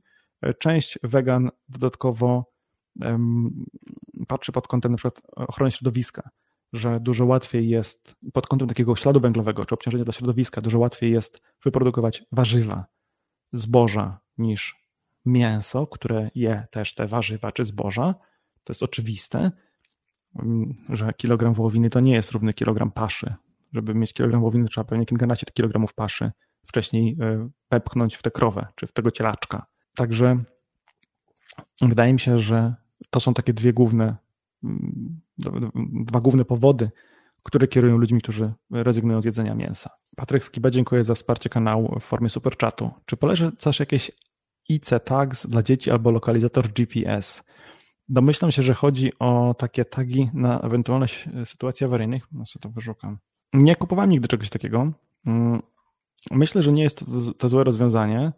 Ja personalnie najbardziej się zawsze obawiałem tego, że dziecko mi gdzieś zginie i że nie będę w stanie go odnaleźć. I na, to, na, to, na tę sytuację niegłupim rozwiązaniem jest po prostu lokalizator GPS, czyli po prostu telefon komórkowy z odpowiednią aplikacją. Ja w tej chwili już nie powiem wam, jakie są aplikacje do tego celu dobre, do tego, że ja się zatrzymałem parę lat temu na, na, na, tym temacie. W tej chwili już mi to nie jest potrzebne. W tej chwili mogę poprosić po prostu dziecko, żeby udostępniło mi swoją lokalizację na Face na przykład, czy na Google Maps. Mm, i nie potrzebuję takich aplikacji, które sobie mogę zdalnie włączać, w związku z czym nie instaluję ich dzieciom w, w telefonach. Instalowanie takich rzeczy w telefonach dzieciakom uważam troszkę za naruszenie ich prywatności, więc dobrze jest o tym dziecku powiedzieć, mm, a starsze może zaprotestować i uważam, że taką potrzebę e, warto byłoby uszanować. To też zależy od relacji z dzieckiem. Natomiast AirTagi ludzie czasami montują, takie montują, wkładają do plecaka na przykład dziecku albo do plecaka e, czy do walizki, jak wysyłają potem samolotem, leci samolotem, to łatwiej jest ustalić, czy ta walizka później jest. Także takie rozwiązanie można rozważyć, natomiast żadnych konkretnych rozwiązań e, nie jestem w stanie polecić, ponieważ nie testowałem oprócz tych wspomniałem aplikacji, ale to było parę lat temu, już nie wiem w tej chwili, jakie są pod tym kątem warte uwagi. E, raz jeszcze dzięki Patryk za wsparcie kanału w tej właśnie formie. Żaluzje tylko otwierane manualnie, nie kupuj tych elektrycznych, bo za dnia będziesz o świeczkach siedział. tak, zdecydowanie tak. To jest rozwiązanie e, dosyć wrażliwe na na awarię, ale też y, w sensie brak prądu cię po prostu od tego odetnie, nie? Z drugiej strony awaria po prostu, czy zacięcie tego mechanizmu, czy urwanie się tej, taśmy też y, powoduje, że nie otworzysz tego, tego ręcznie. Patryk napisał, że ma dziecko poniżej trzeciego roku życia, że telefonu jeszcze nie ma. No to właśnie takie AirTag, to się nazywa chyba AirTag, lokalizatory Apple'a. Pewnie są jakieś odpowiedniki nie Apple'a. Miałem napisać komentarz, że się obroniłeś z łapką w górę, ale słuchając co dalej powiedziałeś coś na temat wschodnich ludzi i nas z Polski, że jesteśmy onucami, Zresztą w ostatnim odcinku poleciałeś, nie wiem o co ci chodzi zupełnie. Mm, czyli konkarne polecam do plecaka, taka duża puszka, e, tania, duża puszka, jeszcze raz, tania puszka, duża, dwie porcje biedowe, 500 gramów w Lidlu. 500, a nie 850 w takiej żółtej puszce. Na okładce e, naszego kanału na YouTubie i na e, okładce grupy na Facebooku jest właśnie taka puszka, bo sprawdzę, czy jest na YouTubie. Wydaje mi się, że jest. Nie, tam są inne puszki. Nie, dobrze mówię, jest żółta puszka fast czyli konkarny. Jak sobie klikniecie po lewej stronie, to na zakładce okładce naszego kanału jest właśnie taka żółta puszka. To pamiętam było, czyli konkarne z Lidla. Bardzo lubiłem to danie. Albo 850. Właśnie wydało mi się sobie, że jednak jest 850 gram. Nie będę się upierać, bo dawno tego nie kupowałem. Nie mam nigdzie Lidla w tej chwili po drodze. Ja polecam używanie zgrzewarek próżniowych i dobrej grubej folii. Tak pakowana żywność trzyma super długo termin ważności. Można ją też zamykać na nowo otwarte zapasy, mam własnej roboty rację. Mam taką pakowarkę, kupiłem, żeby pokazać, żeby się ją pobawić, co fajnego można sobie zafoliować. Wcale niekoniecznie muszą to być rzeczy żywnościowe. Mogą to być po prostu rzeczy, które chcemy mieć ze stuprocentową pewnością ochronione przed wodą, albo trochę też ochronione przed samym sobą. Jedną z rzeczy, na którą kiedyś wpadłem, którą można zafoliować, jest uwaga, gotówka. Jak będziemy nosić na przykład w portfelu zafoliowane 100 zł w, nie wiem, dziesiątkach czy w dwudziestkach, albo w dwudziestkach i ostatnie 30, ostatnie 30, ostatnie 40 zł w drobniejszych dziesiątki, piątki, dwójki, to wtedy będziemy mieli pewność, że skorzystamy z tego, pewność, no, pewności to nigdy nie ma, pewność jest tylko, pewność jest tylko śmierci podatki, ale będzie większa szansa, że tych pieniędzy nie wydamy po prostu, kiedy nam się na przykład nie będzie chciało pójść do bankomatu i będzie nam łatwiej zachować taką awaryjną gotówkę na sytuacje naprawdę kryzysowe. Kojarzycie, kiedyś było popularne tam z 15-20 lat temu takie um, w razie problemów zbij szybko i coś tam było w środku. Prezerwatywa, trzy grosze, tego typu rzeczy. To ma trochę taki charakter, nie? To znaczy nie żartobliwe, ale właśnie charakter, że, że trzymamy zafoliowaną porcję gotówki, mamy ją przy sobie w portfelu, mamy ją, czy, czy na przykład nie wiem, w samochodzie, w schowku, możemy z niej skorzystać, kiedy naprawdę będzie taka potrzeba, a jednocześnie nie, nie, przepie, nie przepieprzymy jej na głupoty, a potem zapomnimy ją dołożyć z powrotem. Także tego typu rozwiązania również można, można robić. Można sobie własne zestawy przetrwania też foliować, e, survivalowe takie, na przykład zestaw do rozpalania ognia. Dlaczego by w sumie nie? Można zafoliować sobie śpiwór pakowarką próżniową. Może nie taką małą, chociaż to też wszystko zależy od, od wielkości czy szerokości tego worka, do którego zapakujemy ten śpiwór. Dzięki temu będzie on dużo mniej miejsca zajmował i może się okaże, że da się go po prostu zmieścić w jakiejś ciaśniejszej przestrzeni niż wcześniej. Potem tylko po rozpakowaniu trzeba dać mu trochę, żeby się na, napompował. I też nie wiem, czy ze wszystkich włókien y, byłoby to polecane być może niektóre włókna mogą ulec kruszeniu w takich, takich warunkach. W którymś odcinku powiedziałeś, że Rosjanie nie powinni istnieć, czy coś takiego, a pomyśl, jakby Rosjanie powiedział, że Polacy nie powinni istnieć, ale Rosjanie właśnie tak mówią. Rosjanie mówią e, takie, tego typu rzeczy o Polakach, o Ukraińcach. Ja uważam, że świat po prostu byłby lepszy bez Rosjan. I to fakt, nie opinia. Czy wierzysz w Boga, czy raczej nie? Nauka podobno nie idzie w parze z Biblią. Co o tym sądzisz? Z całą pewnością nauka nie idzie w parze z Biblią, ponieważ rzeczy napisane w Biblii w wielu miejscach przeczą nauce. Filozofia przeczy temu, co mówi religia jeśli religia mówi, że e, Bóg jest wszechmogący, no Bóg nie jest wszechmogący. I łatwo to można udowodnić. Czy, czy Bóg jest w stanie stworzyć kamień, którego nie byłby, nie byłby w stanie sam podnieść? Jeśli tak, jeśli może stworzyć kamień, który nie może sam pod, którego nie może sam podnieść, no to nie może go podnieść. Nie może podnieść kamienia, znaczy jest, nie jest wszechmogący. Jeśli nie może stworzyć takiego kamienia, to znaczy, że nie jest wszechmogący. Więc ta, ta, ta logiczna pułapka wskazuje, że Bóg y, rozumiany w taki sposób, jaki próbują go przedstawiać katolicy, a raczej nie istnieje. Jest kilkanaście tysięcy religii na świecie. Mm, jest mała szansa, że akurat ta, w którą wierzymy, y, jeśli urodzimy się, jesteśmy wychowani w jakiejś wierze, jest tą właściwą. Także ja jestem zwolennikiem raczej takiego racjonalnego myślenia i opierania się na faktach, a nie opierania się na wierzeniach. Chociaż dosyć krytycznych dużo komentarzy czasami czytam, ponieważ ja wierzę nauce, wierzę w ustalenie nauki, wierzę w proces naukowy, wierzę w to, że nauka i prezentowanie jakichś tam dokonań nauki, ustaleń nauki, badań naukowych w prasie specjalistycznej nie oznacza automatycznie, że to, co tam zostało opisane, jest prawdą. Na przykład Lancet, bardzo dobre takie czasopismo naukowe, medyczne, opublikowało artykuł o związku szczepionek z autyzmem. Potem ten artykuł musiał wycofać, ponieważ okazało się, że ten artykuł to jest gówno i nieprawda, nie? Ale właśnie dzięki temu, że ten proces taki jest, że ta nauka sama się czyści z tego gówna, które ktoś nierzetelnie publikuje, ten proces naukowy pozwala nam myśleć, że, że rzeczy, o których mówi nauka, są prawdą. Pozwala nam myśleć, że coś, o czym mówi nauka, jest prawdą, pozwala nam wierzyć, że to jest prawdą. Myślę, że to są synonimy. Dlatego ja wierzę w ustalenie nauki i wierzę, że jeśli ktoś przedstawia nam jakąś, jakieś zalecenia oparte na ustaleniach nauki, to że rzeczywiście tak jest. Co nie oznacza, że automatycznie y, się do nich zastosuję. Będę starał się zweryfikować te rzeczy w praktyce, nie? Na przykład wiecie, że opłacałoby się, żeby kierowcy samochodów jeździli w kaskach? Nie tylko rowerzyści w kaskach rowerowych, bo rowerzyści są oczywiście należeni na urazy głowy, ale kierowcy również. Było takie badanie, że skoro chcemy zmuszać rowerzystów do jazdy w kaskach, może warto byłoby zmuszać do jazdy w kaskach również kierowców. E, czy to znaczy, że powinniśmy jeździć w kaskach? Nie uważam, że powinniśmy jeździć w kaskach, ale też nie, nie, ja to czytałem parę lat temu. Nie wiem, czy to badanie na przykład, e, czy, czy, czy, na przykład nie było kilka kolejnych analiz, które dowiodły, że to badanie nie było, e, nie miało racji bytu, nie było prawdziwe. W sensie, może na tamtej próbce danych, które, które robiono to badanie, potwierdziło się, że tak byłoby warto zrobić, może na innej próbce danych wyszłoby co innego. Może w warunkach na przykład polskich samochodów, polskich dróg, polskich wypadków byłyby inne wnioski. No, także nie można bezkrytycznie brać wszystkiego, co podaje nauka, ale to jest zupełnie inna rzecz. E, po prostu no, proces naukowy daje szansę, że gdzieś tam w takiej dłuższej perspektywie czasowej wszystkie błędy naukowców, wszystkie nierzetelności wychodzą na jaw i są czyszczone po prostu, a ci naukowcy są okrywani hańbą i nikt z nimi nie chce współpracować. Teraz puszczanie wodzy fantazji. Którą postać z horrorów przywołaną do życia obawiałbyś się tak, że przygotowałbyś się na jej ewentualność najbardziej ze wszystkich innych? Oczywiście obcego, ksenomorfa. Z całą pewnością to jest e, najbardziej przerażające stworzenie, z którym nie chciałbym mieć nic wspólnego. Może też, e, jak się to nazywał, Demogorgon z e, The Stranger Things, ale no, absolutnie na, na szczycie mojej listy takich właśnie horrorowych, przerażających stworów jest Xenomorph z Gwiezdnych Wojen. Absolutnie, absolutnie tak. Badania naukowe zależą w dużej mierze od sponsorów i dawców grantów. Tak i nie. To znaczy, jeśli masz jakieś badania, które wymagają, pieniądze, wymagają pieniędzy, łatwiej jest ci dostać te pieniądze na badania, jeśli robisz badania, które pokazują coś, co jest w danym momencie ważne dla świata. Nie? Na przykład, y, na początku pandemii jestem głęboko przekonany, że było łatwiej niż kiedykolwiek wcześniej dostać pieniądze na badanie nad szczepionkami przeciwko koroniokowi. Nie? To też jest jeden z powodów, dla których tak szybko dostaliśmy te szczepionki, bo, bo mnóstwo zespołów nad nimi pracowało jednocześnie i dzięki temu szybciej mieliśmy wyniki. Dziś myślę, że można dostać dosyć łatwo pieniądze na badania nad zmianami klimatu, ale to nie jest jakby coś złego, bo ten temat, zmiany klimatu, są dla ludzkości w tej chwili ważne. I wydaje mi się, że to, to jest zupełnie logiczne. Są oczywiście przypadki, kiedy są badania za pieniądze i te badania mają coś pokazywać, ale to między innymi właśnie po to jest ten proces naukowy, żeby można było na przykład odtworzyć te wyniki badań, nie?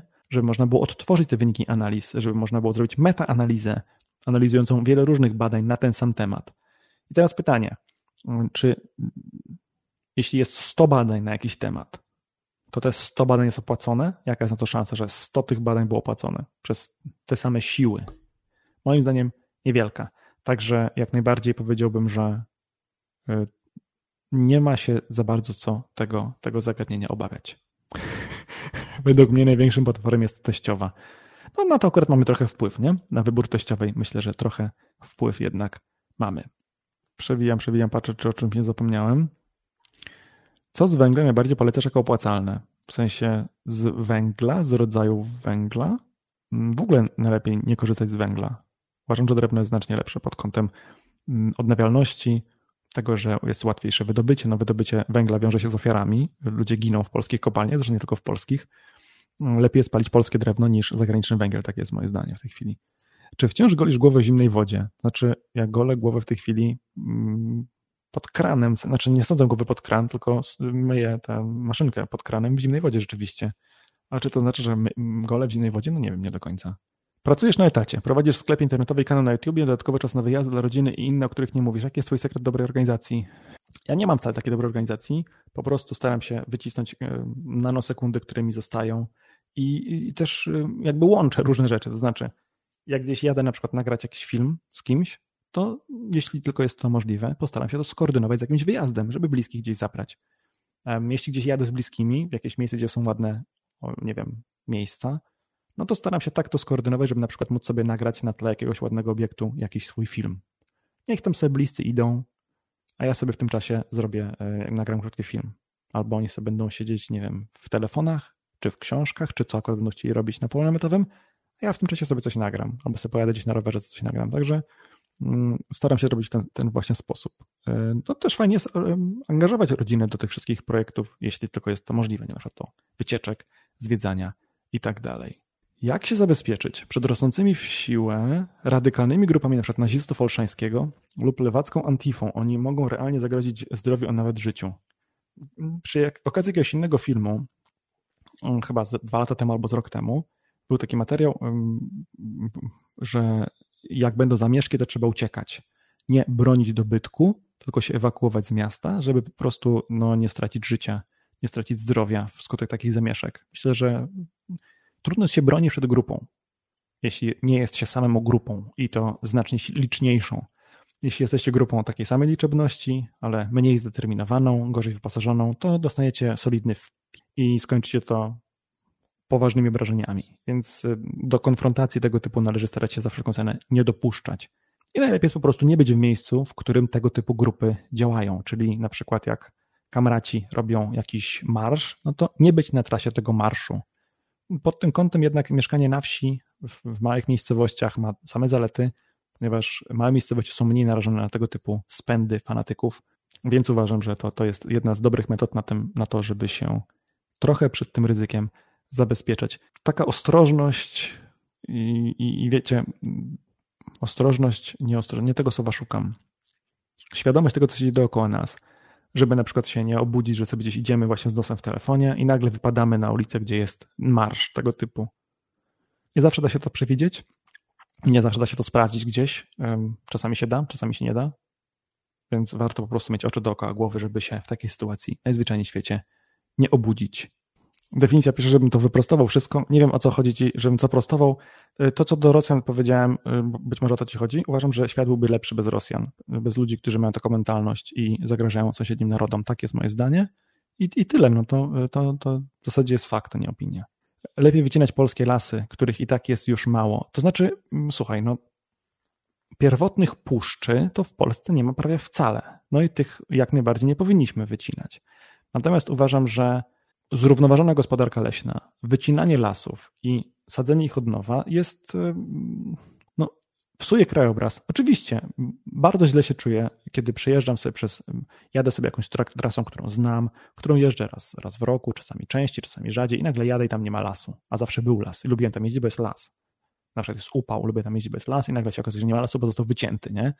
To nie są przyjemne konstatacje. Jak się widzi taki wycięty las, to człowiek, człowieka coś boli trochę. Mnie przynajmniej boli, nie wiem, czy wy też tak macie. Ale to no, nie mamy lepszego wyjścia. Niestety, w Polsce lasy to jest jedna trzecia powierzchni mniej więcej. No to co, wyobraźcie sobie, że zostawimy je w całości?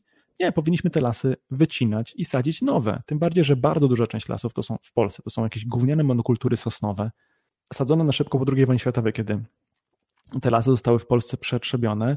E, trzeba po prostu w zrównoważony sposób te lasy wycinać i od nowa sadzić. Nie całe, tylko po kawałku, żeby mm, przyroda na tym nie cierpiała bardzo, w sensie na przykład, żeby zwierzęta mogły się gdzieś przenieść na ten czas, tak? Nie w okresie, w którym mamy lęk ptaków, dajmy na to.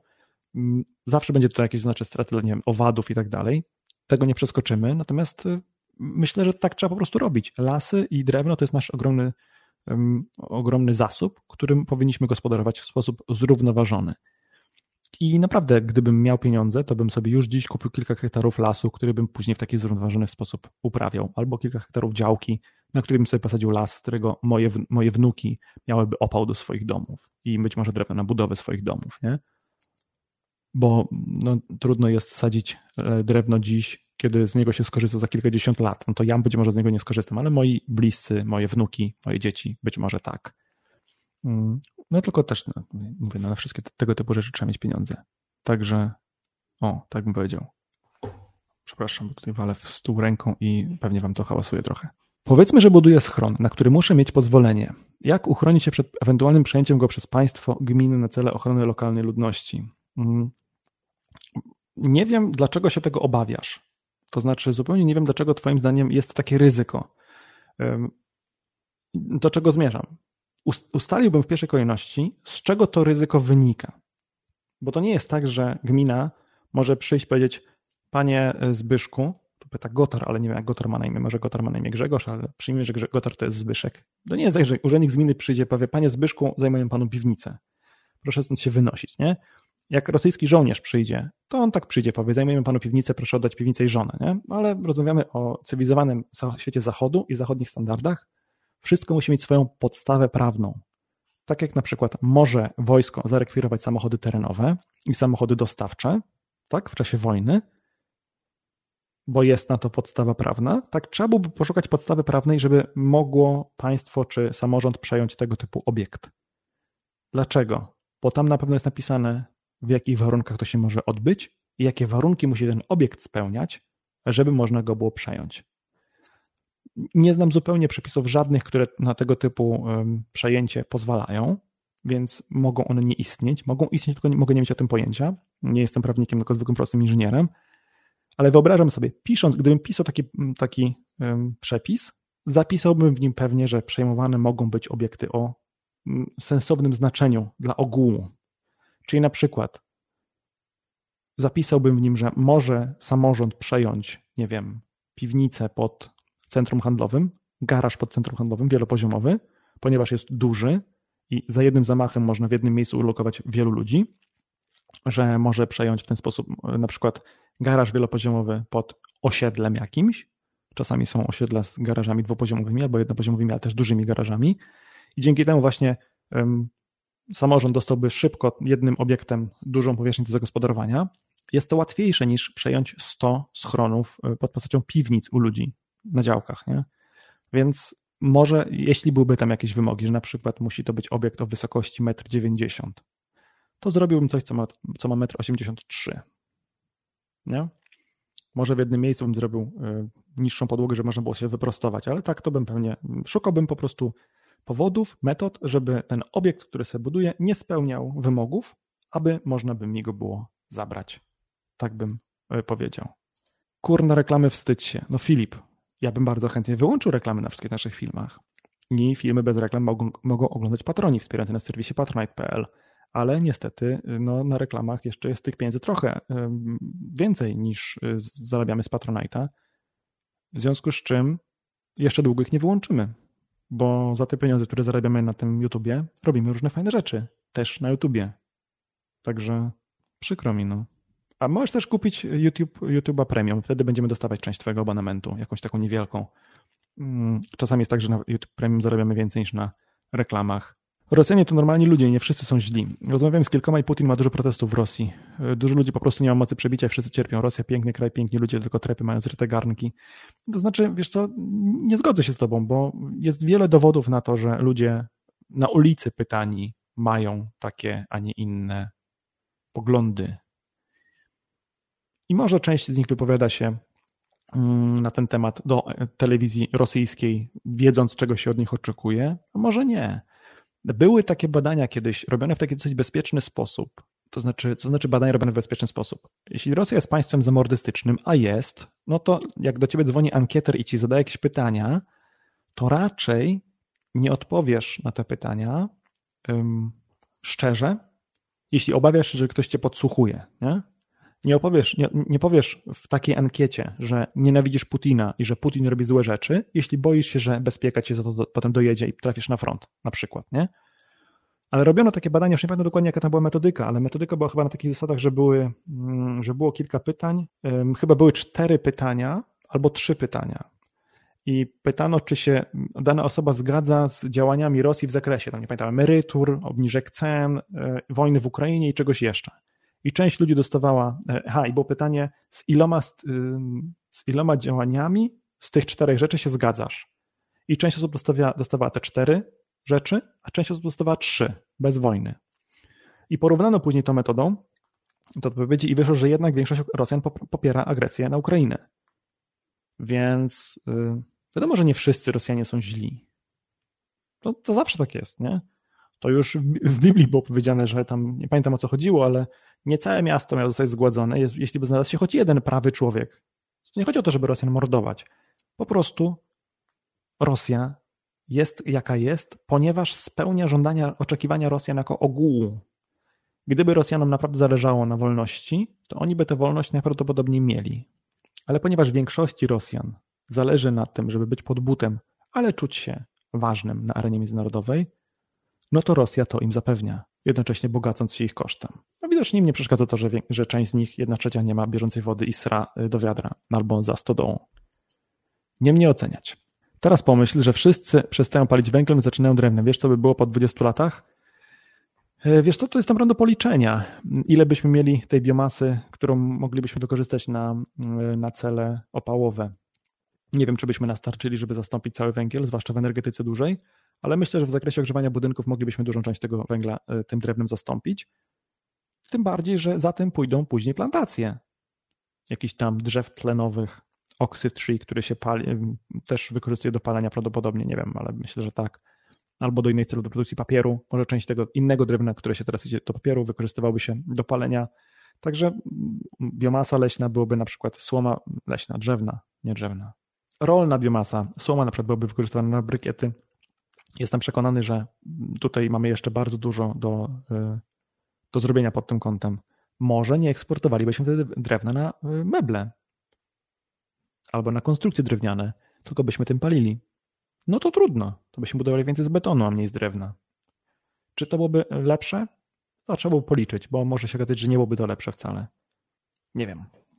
Tak z głowy nie potrafię takich, takich analiz y, szerokim, w szerokim zakresie powiedzieć, że dlaczego mam zapomnieć o wierzbie, pyta, pisze wasz tata. Super, super rzecz ta wierzba, albo miskant. Dlaczego, dlaczego mam o niej zapomnieć? Szarik napisał w kontekście tej konfrontacji z grupą mm, lewaków albo prawaków. Moją strategią przy konieczności konfrontacji siłowej z bandotypków byłoby samemu wyprowadzić pierwszy cios, zanim oni wyprowadzą pierwsi. Nie wiem, no nie, nie jestem człowiekiem, który zna się na psychologii tego typu zdarzeń. Być może demonstracja siły pozwoliłaby ci uratować życie. Być może spowodowałaby, że sytuacja, która jeszcze była na granicy tego, co można rozmasować i przegadać, i niewielkim kosztem, najwyżej dumy, nie wiem, portfela, um, uratować życie i zdrowie, może ta sytuacja właśnie w tym momencie zamienia się w sytuację, w której po prostu dostaniesz, dostaniesz po głowie. Nie wiem, nie, nie, nie, nie jestem fachowcem, jeśli o to chodzi. Także nie potrafię się do tego odnieść. Niestety istnieje ryzyko, mówią o tym eksperci i wygląda na to, że nasz rząd też o tym myśli, że wojna z Rosją może przenieść się do nas. Jak moglibyśmy się przygotowywać indywidualnie i wspólnie? Moim zdaniem takie ryzyko jest znikome. Mówi się o tym dużo, na przykład e, prorosyjskie trole i prorosyjscy pożyteczni idioci o tym będą mówić, ponieważ Rosji zależy na tym, żebyśmy się tego obawiali. Tylko, że ryzyko wojny Rosji z Polską jest tym mniejsze, im więcej Rosja ofiar poniesie podczas wojny w Ukrainie. I dlatego właśnie Rosji zależy na tym, żeby Polaków straszyć, że wreszcie będzie wojna w Polsce, że wszyscy do tej wojny dążą, żebyśmy przestali chcieć wspierać bratni naród ukraiński. Po to też te animozje między Polakami a Ukraińcami się podkręca. Na przykład ilu to było, że było na przykład kilku pijanych kierowców złapanych z Ukrainy. W skali dwóch tysięcy złapanych kierowców pijanych w grudniu, tam kilku Ukraińców, to, to no, no nie wiem, czy to jest coś, na co należałoby zwracać uwagę. Ale wszystkie tego typu rzeczy są wykorzystywane przez prorosyjskie i antyukraińskie siły do podkręcania mm, nastrojów Polaków. Bo wiadomo, że jak w pewnym momencie Polacy przestaną chcieć wspierać Ukrainę, to politycy mogą za tym pójść. No więc warto uważać, żeby tego typu komunikatów bez sensu nie rozprzestrzeniać. Dokąd uciekać w czasie wojny? No tam, gdzie nie ma tej wojny, to w dużym skrócie tak należałoby powiedzieć, albo do innych części kraju, albo po prostu e, poza Polskę. No bo nie widzę innych możliwości. A tak w ogóle to miało być podsumowanie 2022. No trochę sobie podsumowujemy ten, ten rok. Trochę właśnie rozmawiamy o tym, jak to wojna, jak inflacja i jak cen, ceny paliw na nas wpłynęły, więc trochę do pewnego stopnia jest to jak najbardziej podsumowanie tego roku. Cześć Krzysiek, się ma wszystkim, pozdrawiam serdecznie. Słowensko pozdrawuję. Pozdrawiamy Cię e, Józef ze Słowacji. Czy Józef, nie wiem, u chyba w Waszym języku, w Waszym alfabecie chyba nie ma. W góry czy nad morze? rozumiem, że uciekać, no to jeśli wojna jest od strony wschodu, to na zachód. Jeśli wojna jest od północy, to na południe. Jeśli wojna jest od południa, to na północ. tak bym powiedział. Czy do kuchenek turystycznych na, na, naftę można zrobić zapas z oleju napędowego, diesla? Moim zdaniem nie, jeśli są to kuchenki na naftę. Dlatego bardzo polecam kuchenki na wielopaliwowe, na przykład e, kuchenki. Jezus, przypomnę sobie te nazwy, czy sobie nie przypomnę. Optimus Polaris OptiFuel są u nas w sklepie, bo to jest y, kuchenka, która działa właśnie na naftę, na benzynę oraz na olej napędowy i na naftę lotniczą, jakby ktoś miał dostęp do paliwa lotniczego też. Także to jest bardzo dobre rozwiązanie, bo wielopaliwowa kuchenka daje większą szansę na to, że z tego paliwa później w razie czego skorzystamy. Czy w celu ewakuacji lepiej zbudować samochód camper, czy lepiej rozbudować osobówki do tego celu? Patrz przykład Ukrainy, w kamperach lepiej nocować, lepsza wygoda i tak dalej. Kampery są drogie, e, są duże, zabierają, e, zajmują dużo miejsca. Może być problem z zaparkowaniem takim kamperem w różnych miejscach. Kamperem nie zawsze wszędzie się wjedzie. Mam kampera, który waży nieco ponad 2,5 tony i w wiele miejsc nie mogę wjechać kamperem. Zdarzało mi się omijać mosty i nadrabiać kilkadziesiąt kilometrów, żeby, czy tam no, 20 kilka czy 30 kilometrów, bo był jakiś most, e, przez który nie mogłem przejechać, bo miałem powyżej 2,5 tony. Takim samochodem nie zaparkujesz ani nawet jednym kołem na chodniku, bo nie wolno w Polsce, nie? Samochodem o DMC powyżej 2,5 tony nie wolno parkować na chodniku. Kamper zużywa więcej paliwa, więc y, kamper jest fajnym rozwiązaniem. Mam kampera, miałem kampera, wypożyczyłem kampera w tym roku wiosną, w zeszłym roku wiosną też wypożyczyłem kampera, jeździliśmy sobie. Mm, super przygoda. Czy to sam, dobry samochód na ewakuację? No nie wiem. No. Kamper też pokazuje, że jesteśmy bogaci, że stać nas jest na to, żeby sobie kupić takiego kampera. No chyba, że jest jakiś złom, co ma 30 lat, tak jak mój, to wtedy może nie. Ale no, nie wiem. Może dostawczak z ukrytym środku kamperem, nie? Może mikrokamper w dostawczaku, takim małym dostawczaku, typu Citroen C15 czy Berlingo, tego typu, czy, czy Renault Kangoo, coś, co, jakiś materac, który położymy sobie po złożeniu kanapy na podłodze bagażnika w samochodzie i na tym materacu się prześpimy. To nie są złe rozwiązania, ale całej rodziny w takim samochodzie raczej się nie da zmieścić. Z bagażami, żeby później spać tam y, na tym materacu z bagażami w bagażniku. No nie wiem. Są takie rozwiązania, że się na przykład y, podnosi podłogę bagażnika i rozkłada się potem materac z przodu na, na mm, oparciu kanapy, a pod tą podłogą bagażnika są jakieś szuflady, w których się wozi rzeczy. Można, nie badałem tego nigdy. Myślę, że to jest e, coś wartego uwagi. Ale nie, nie, gdybym nie miał kampera, nie kupowałbym kampera tylko pod kątem ewakuowania się, bo, bo myślę, że to jest bez sensu. Nie chciałbym być zrozumiany, ale sądzę, że warto myśleć o ewentualnym ryzyku wybuchu wojny, ale po to, żeby ona właśnie się nie przyniosła do nas. Jestem daleki od straszenia, bardziej myślę o tym, ale to, że my będziemy myśleć o tym ryzyku wojny, nie ma wpływu na to ryzyko wojny. Żadnego. To, że będziemy myśleć o tym e, ryzyku blackoutu, czy o ryzyku powodzi, nie ma żadnego wpływu na, na, na to, czy ta powódź nastąpi, czy nie.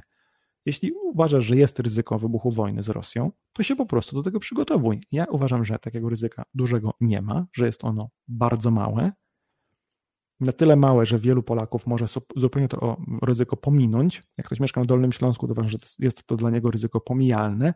Jak ktoś mieszka przy granicy z Białorusią albo e, w Suwałkach, może to ryzyko uwzględniać. Dziś bardzo trudno jest zacząć wojnę e, z dnia na dzień. To nie są takie czasy, kiedy można ukryć ofensywę w Ardenach, ponieważ są chmury i samoloty rozpoznawcze nie latają.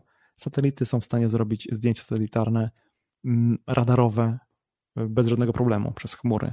W związku z czym jest bardzo trudno ukryć koncentrację wojsk. I o tym się raczej będzie mówiło, nie? I sam fakt, że się o tym raczej będzie mówiło, jest w moim odczuciu bardzo dobrym zabezpieczeniem przed skutkami wojny. Ludzie mieszkający w Ukrainie mogli w okolicach 20 któregoś, no pierwszego, drugiego, mm, mogli przed 24, czy tam 24 chyba wybuchła wojna w Ukrainie, pod końcu tego mogli się ewakuować z przygranicznych terenów. Jeśli tego nie zrobili, bardzo często padali ofiarami tej wojny. Czyli raczej, będąc w takiej sytuacji blisko granicy, starałbym się być gotowym do tego, żeby się móc szybko ewakuować. Ale nie, nie robiłbym jakichś takich dużych zmian, że sprzedawałbym na gwałt dom, zwłaszcza teraz, kiedy kredytów się nie, praktycznie nie udziela i sprzedawanie domu jest obarczone dużym ryzykiem albo stratą. Mm, no nie robiłbym takich gorączkowych ruchów, żeby się tylko przed tym zabezpieczyć. O, tak bym powiedział. Doprecyzuję, nie chodzi mi o kupno kampera, lecz przebudowanie dostawczaka typu Volkswagen T4 lub mniejszy Renault Kangoo. No, słuchaj, można, ale nie wiem, czy warto.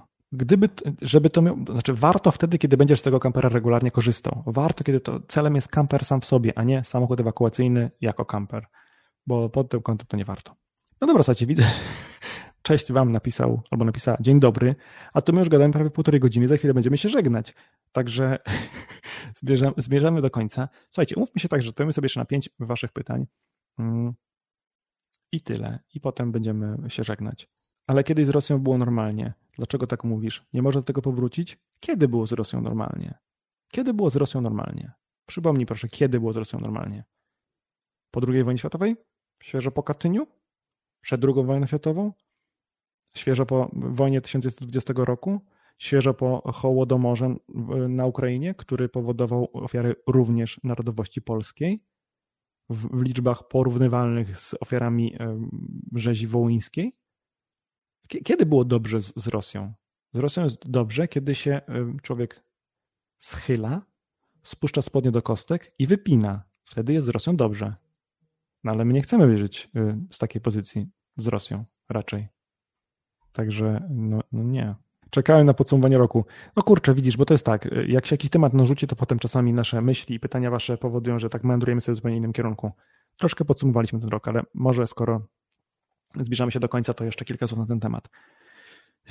No dla mnie to był bardzo rok wiążący się z wieloma wyzwaniami, głównie z tego względu, że sklep przeżywał no, przejściowe trudności z zaopatrzeniem, przejściowe trudności z zamówieniami i momentami było naprawdę ciężko. Ciężko, trudno się mówi bardziej niż, nie ciężko, więc to było dla mnie największe wyzwanie, ale też ogólnie dużo, bardzo duży ruch widzieliśmy na kanale, z tego względu, że po prostu ludzie, po pierwsze YouTube poleca nasze filmy, po drugie ludzie szukali informacji o tym, co się dzieje, szukali jak się zabezpieczyć, bo wcześniej o tym nie myśleli. I z jednej strony to fajnie, że wreszcie zaczęliśmy o tym myśleć, my wreszcie jako naród, z drugiej strony, ponieważ zaczęliśmy o tym myśleć dosyć późno, powodowało to na przykład, że ceny niektórych rzeczy bardzo wzrosły, nie? Ja stawałem na rzęsach, żeby ceny w sklepie nie wzrosły i jeśli ceny u dostawców nie wzrastały, ja też nie podnosiłem cen. Bardzo dobrym przykładem były racje BPER, które kupiłem pierwszy razem za granicą i kupiłem je znacznie drożej niż potem udawało mi się kupić w Polsce, więc na początku te racje były po prostu drogie. A potem jak zacząłem kupować je w Polsce, to błyskawicznie obniżyłem cenę, ponieważ nie było potrzeby. Chociaż mogłem dalej zarabiać na nich więcej niż wcześniej i pewnie reszta rynku by się do tego dostosowała, bo chyba ja byłem jednym z pierwszych, kto, kto, kto te racje wprowadził do oferty. Ale nie mógłbym sobie spojrzeć w oczy, gdybym tak, gdybym tak robił. Więc pod tym kątem był to bardzo trudny rok. Prawie tak trudny jak na początku 2020 roku, kiedy pandemia zaczynała szaleć i dzwonili do mnie ludzie zaopatrujący szpitale, pytając, czy mam maseczki. Ja ich akurat wtedy nie miałem. To było to dla mnie zawsze strasznie, strasznie trudne. Pewnym wyzwaniem było właśnie jakby zagospodarowanie tych ludzi, wytłumaczenie im, od czego warto zacząć.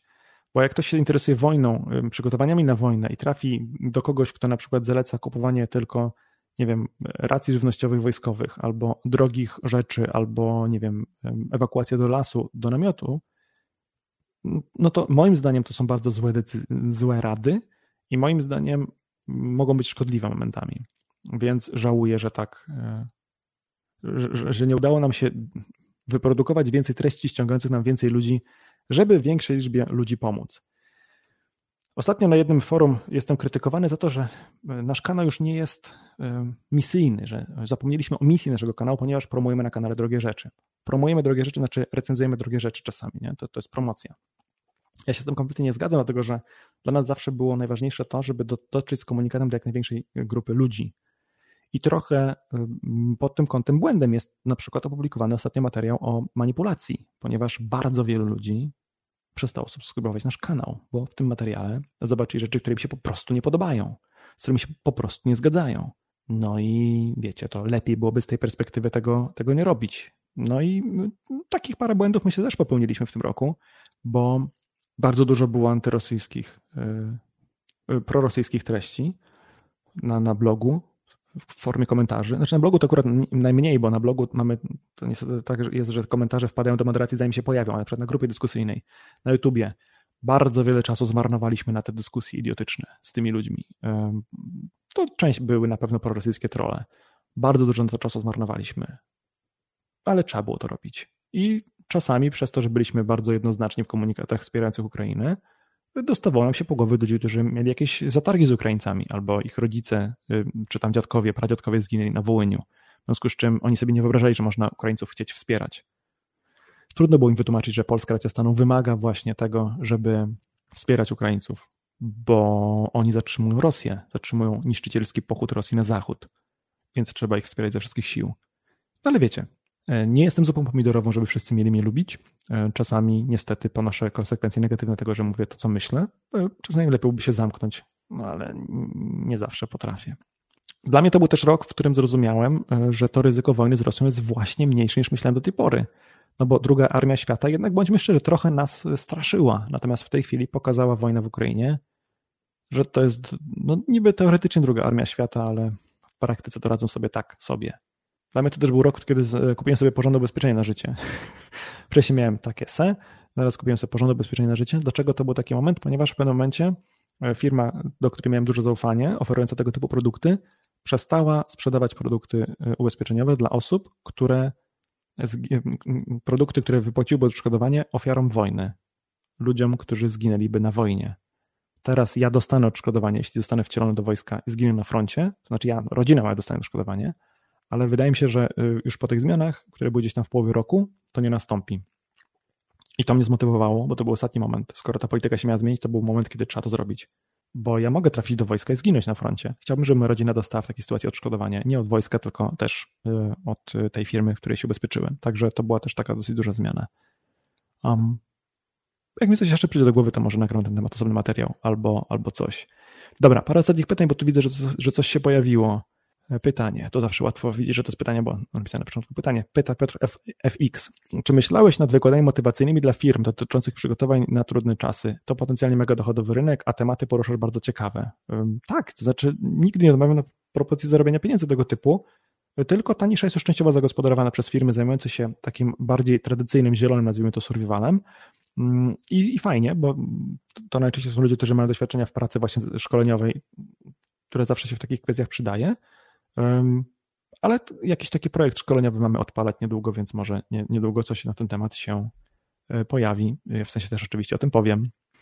Gdzie najlepiej i jak uciekać z sześcioosobową rodziną? To zależy. Zależy przed kim, przed czym.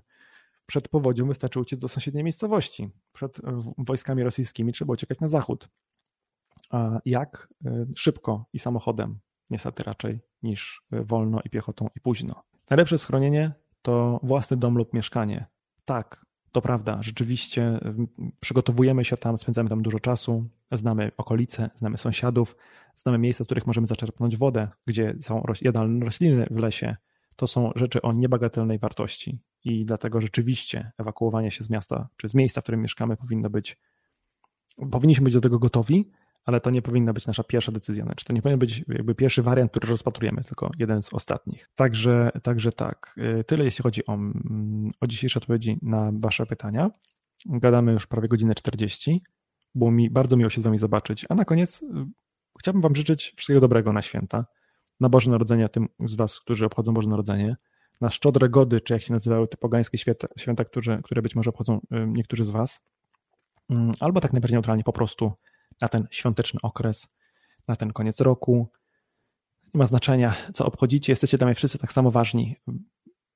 Chciałbym Wam życzyć przede wszystkim zdrowia, bo w moim odczuciu to jest najważniejsze. Im jestem starszy, tym bardziej wydaje mi się, że zdrowie jest najważniejsze. Szczęścia i jeszcze raz pieniędzy, takie tradycyjne staropolskie również życzenia. Mm, spokoju.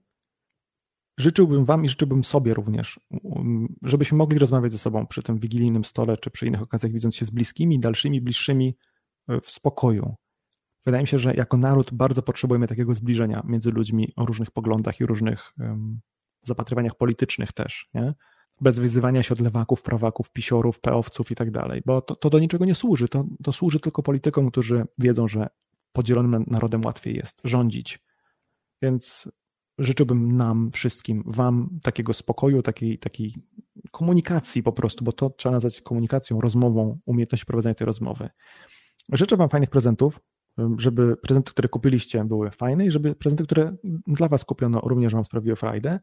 Życzę Wam również, żeby nam, życzę Wam, żeby niczego Wam nie zabrakło w przyszłym roku, bo pewnie się już w tej formie live'a nie spotkamy przed Nowym Rokiem, więc na 2023 życzę Wam również wszystkiego dobrego i obyśmy się tu zobaczyli za rok w kolejnym podsumowaniu, bo po pierwsze będzie, będzie to świadczyło o tym, że wszyscy żyjemy, po drugie będzie świadczyło o tym, że dalej jesteście, jesteście subskrybentami naszego kanału, a to też jest dla nas ważne. Dzięki piękne, że tu byliście i życzę miłego wieczora i żegnamy się. Do zobaczenia w następnym filmie. Trzymajcie się. Cześć.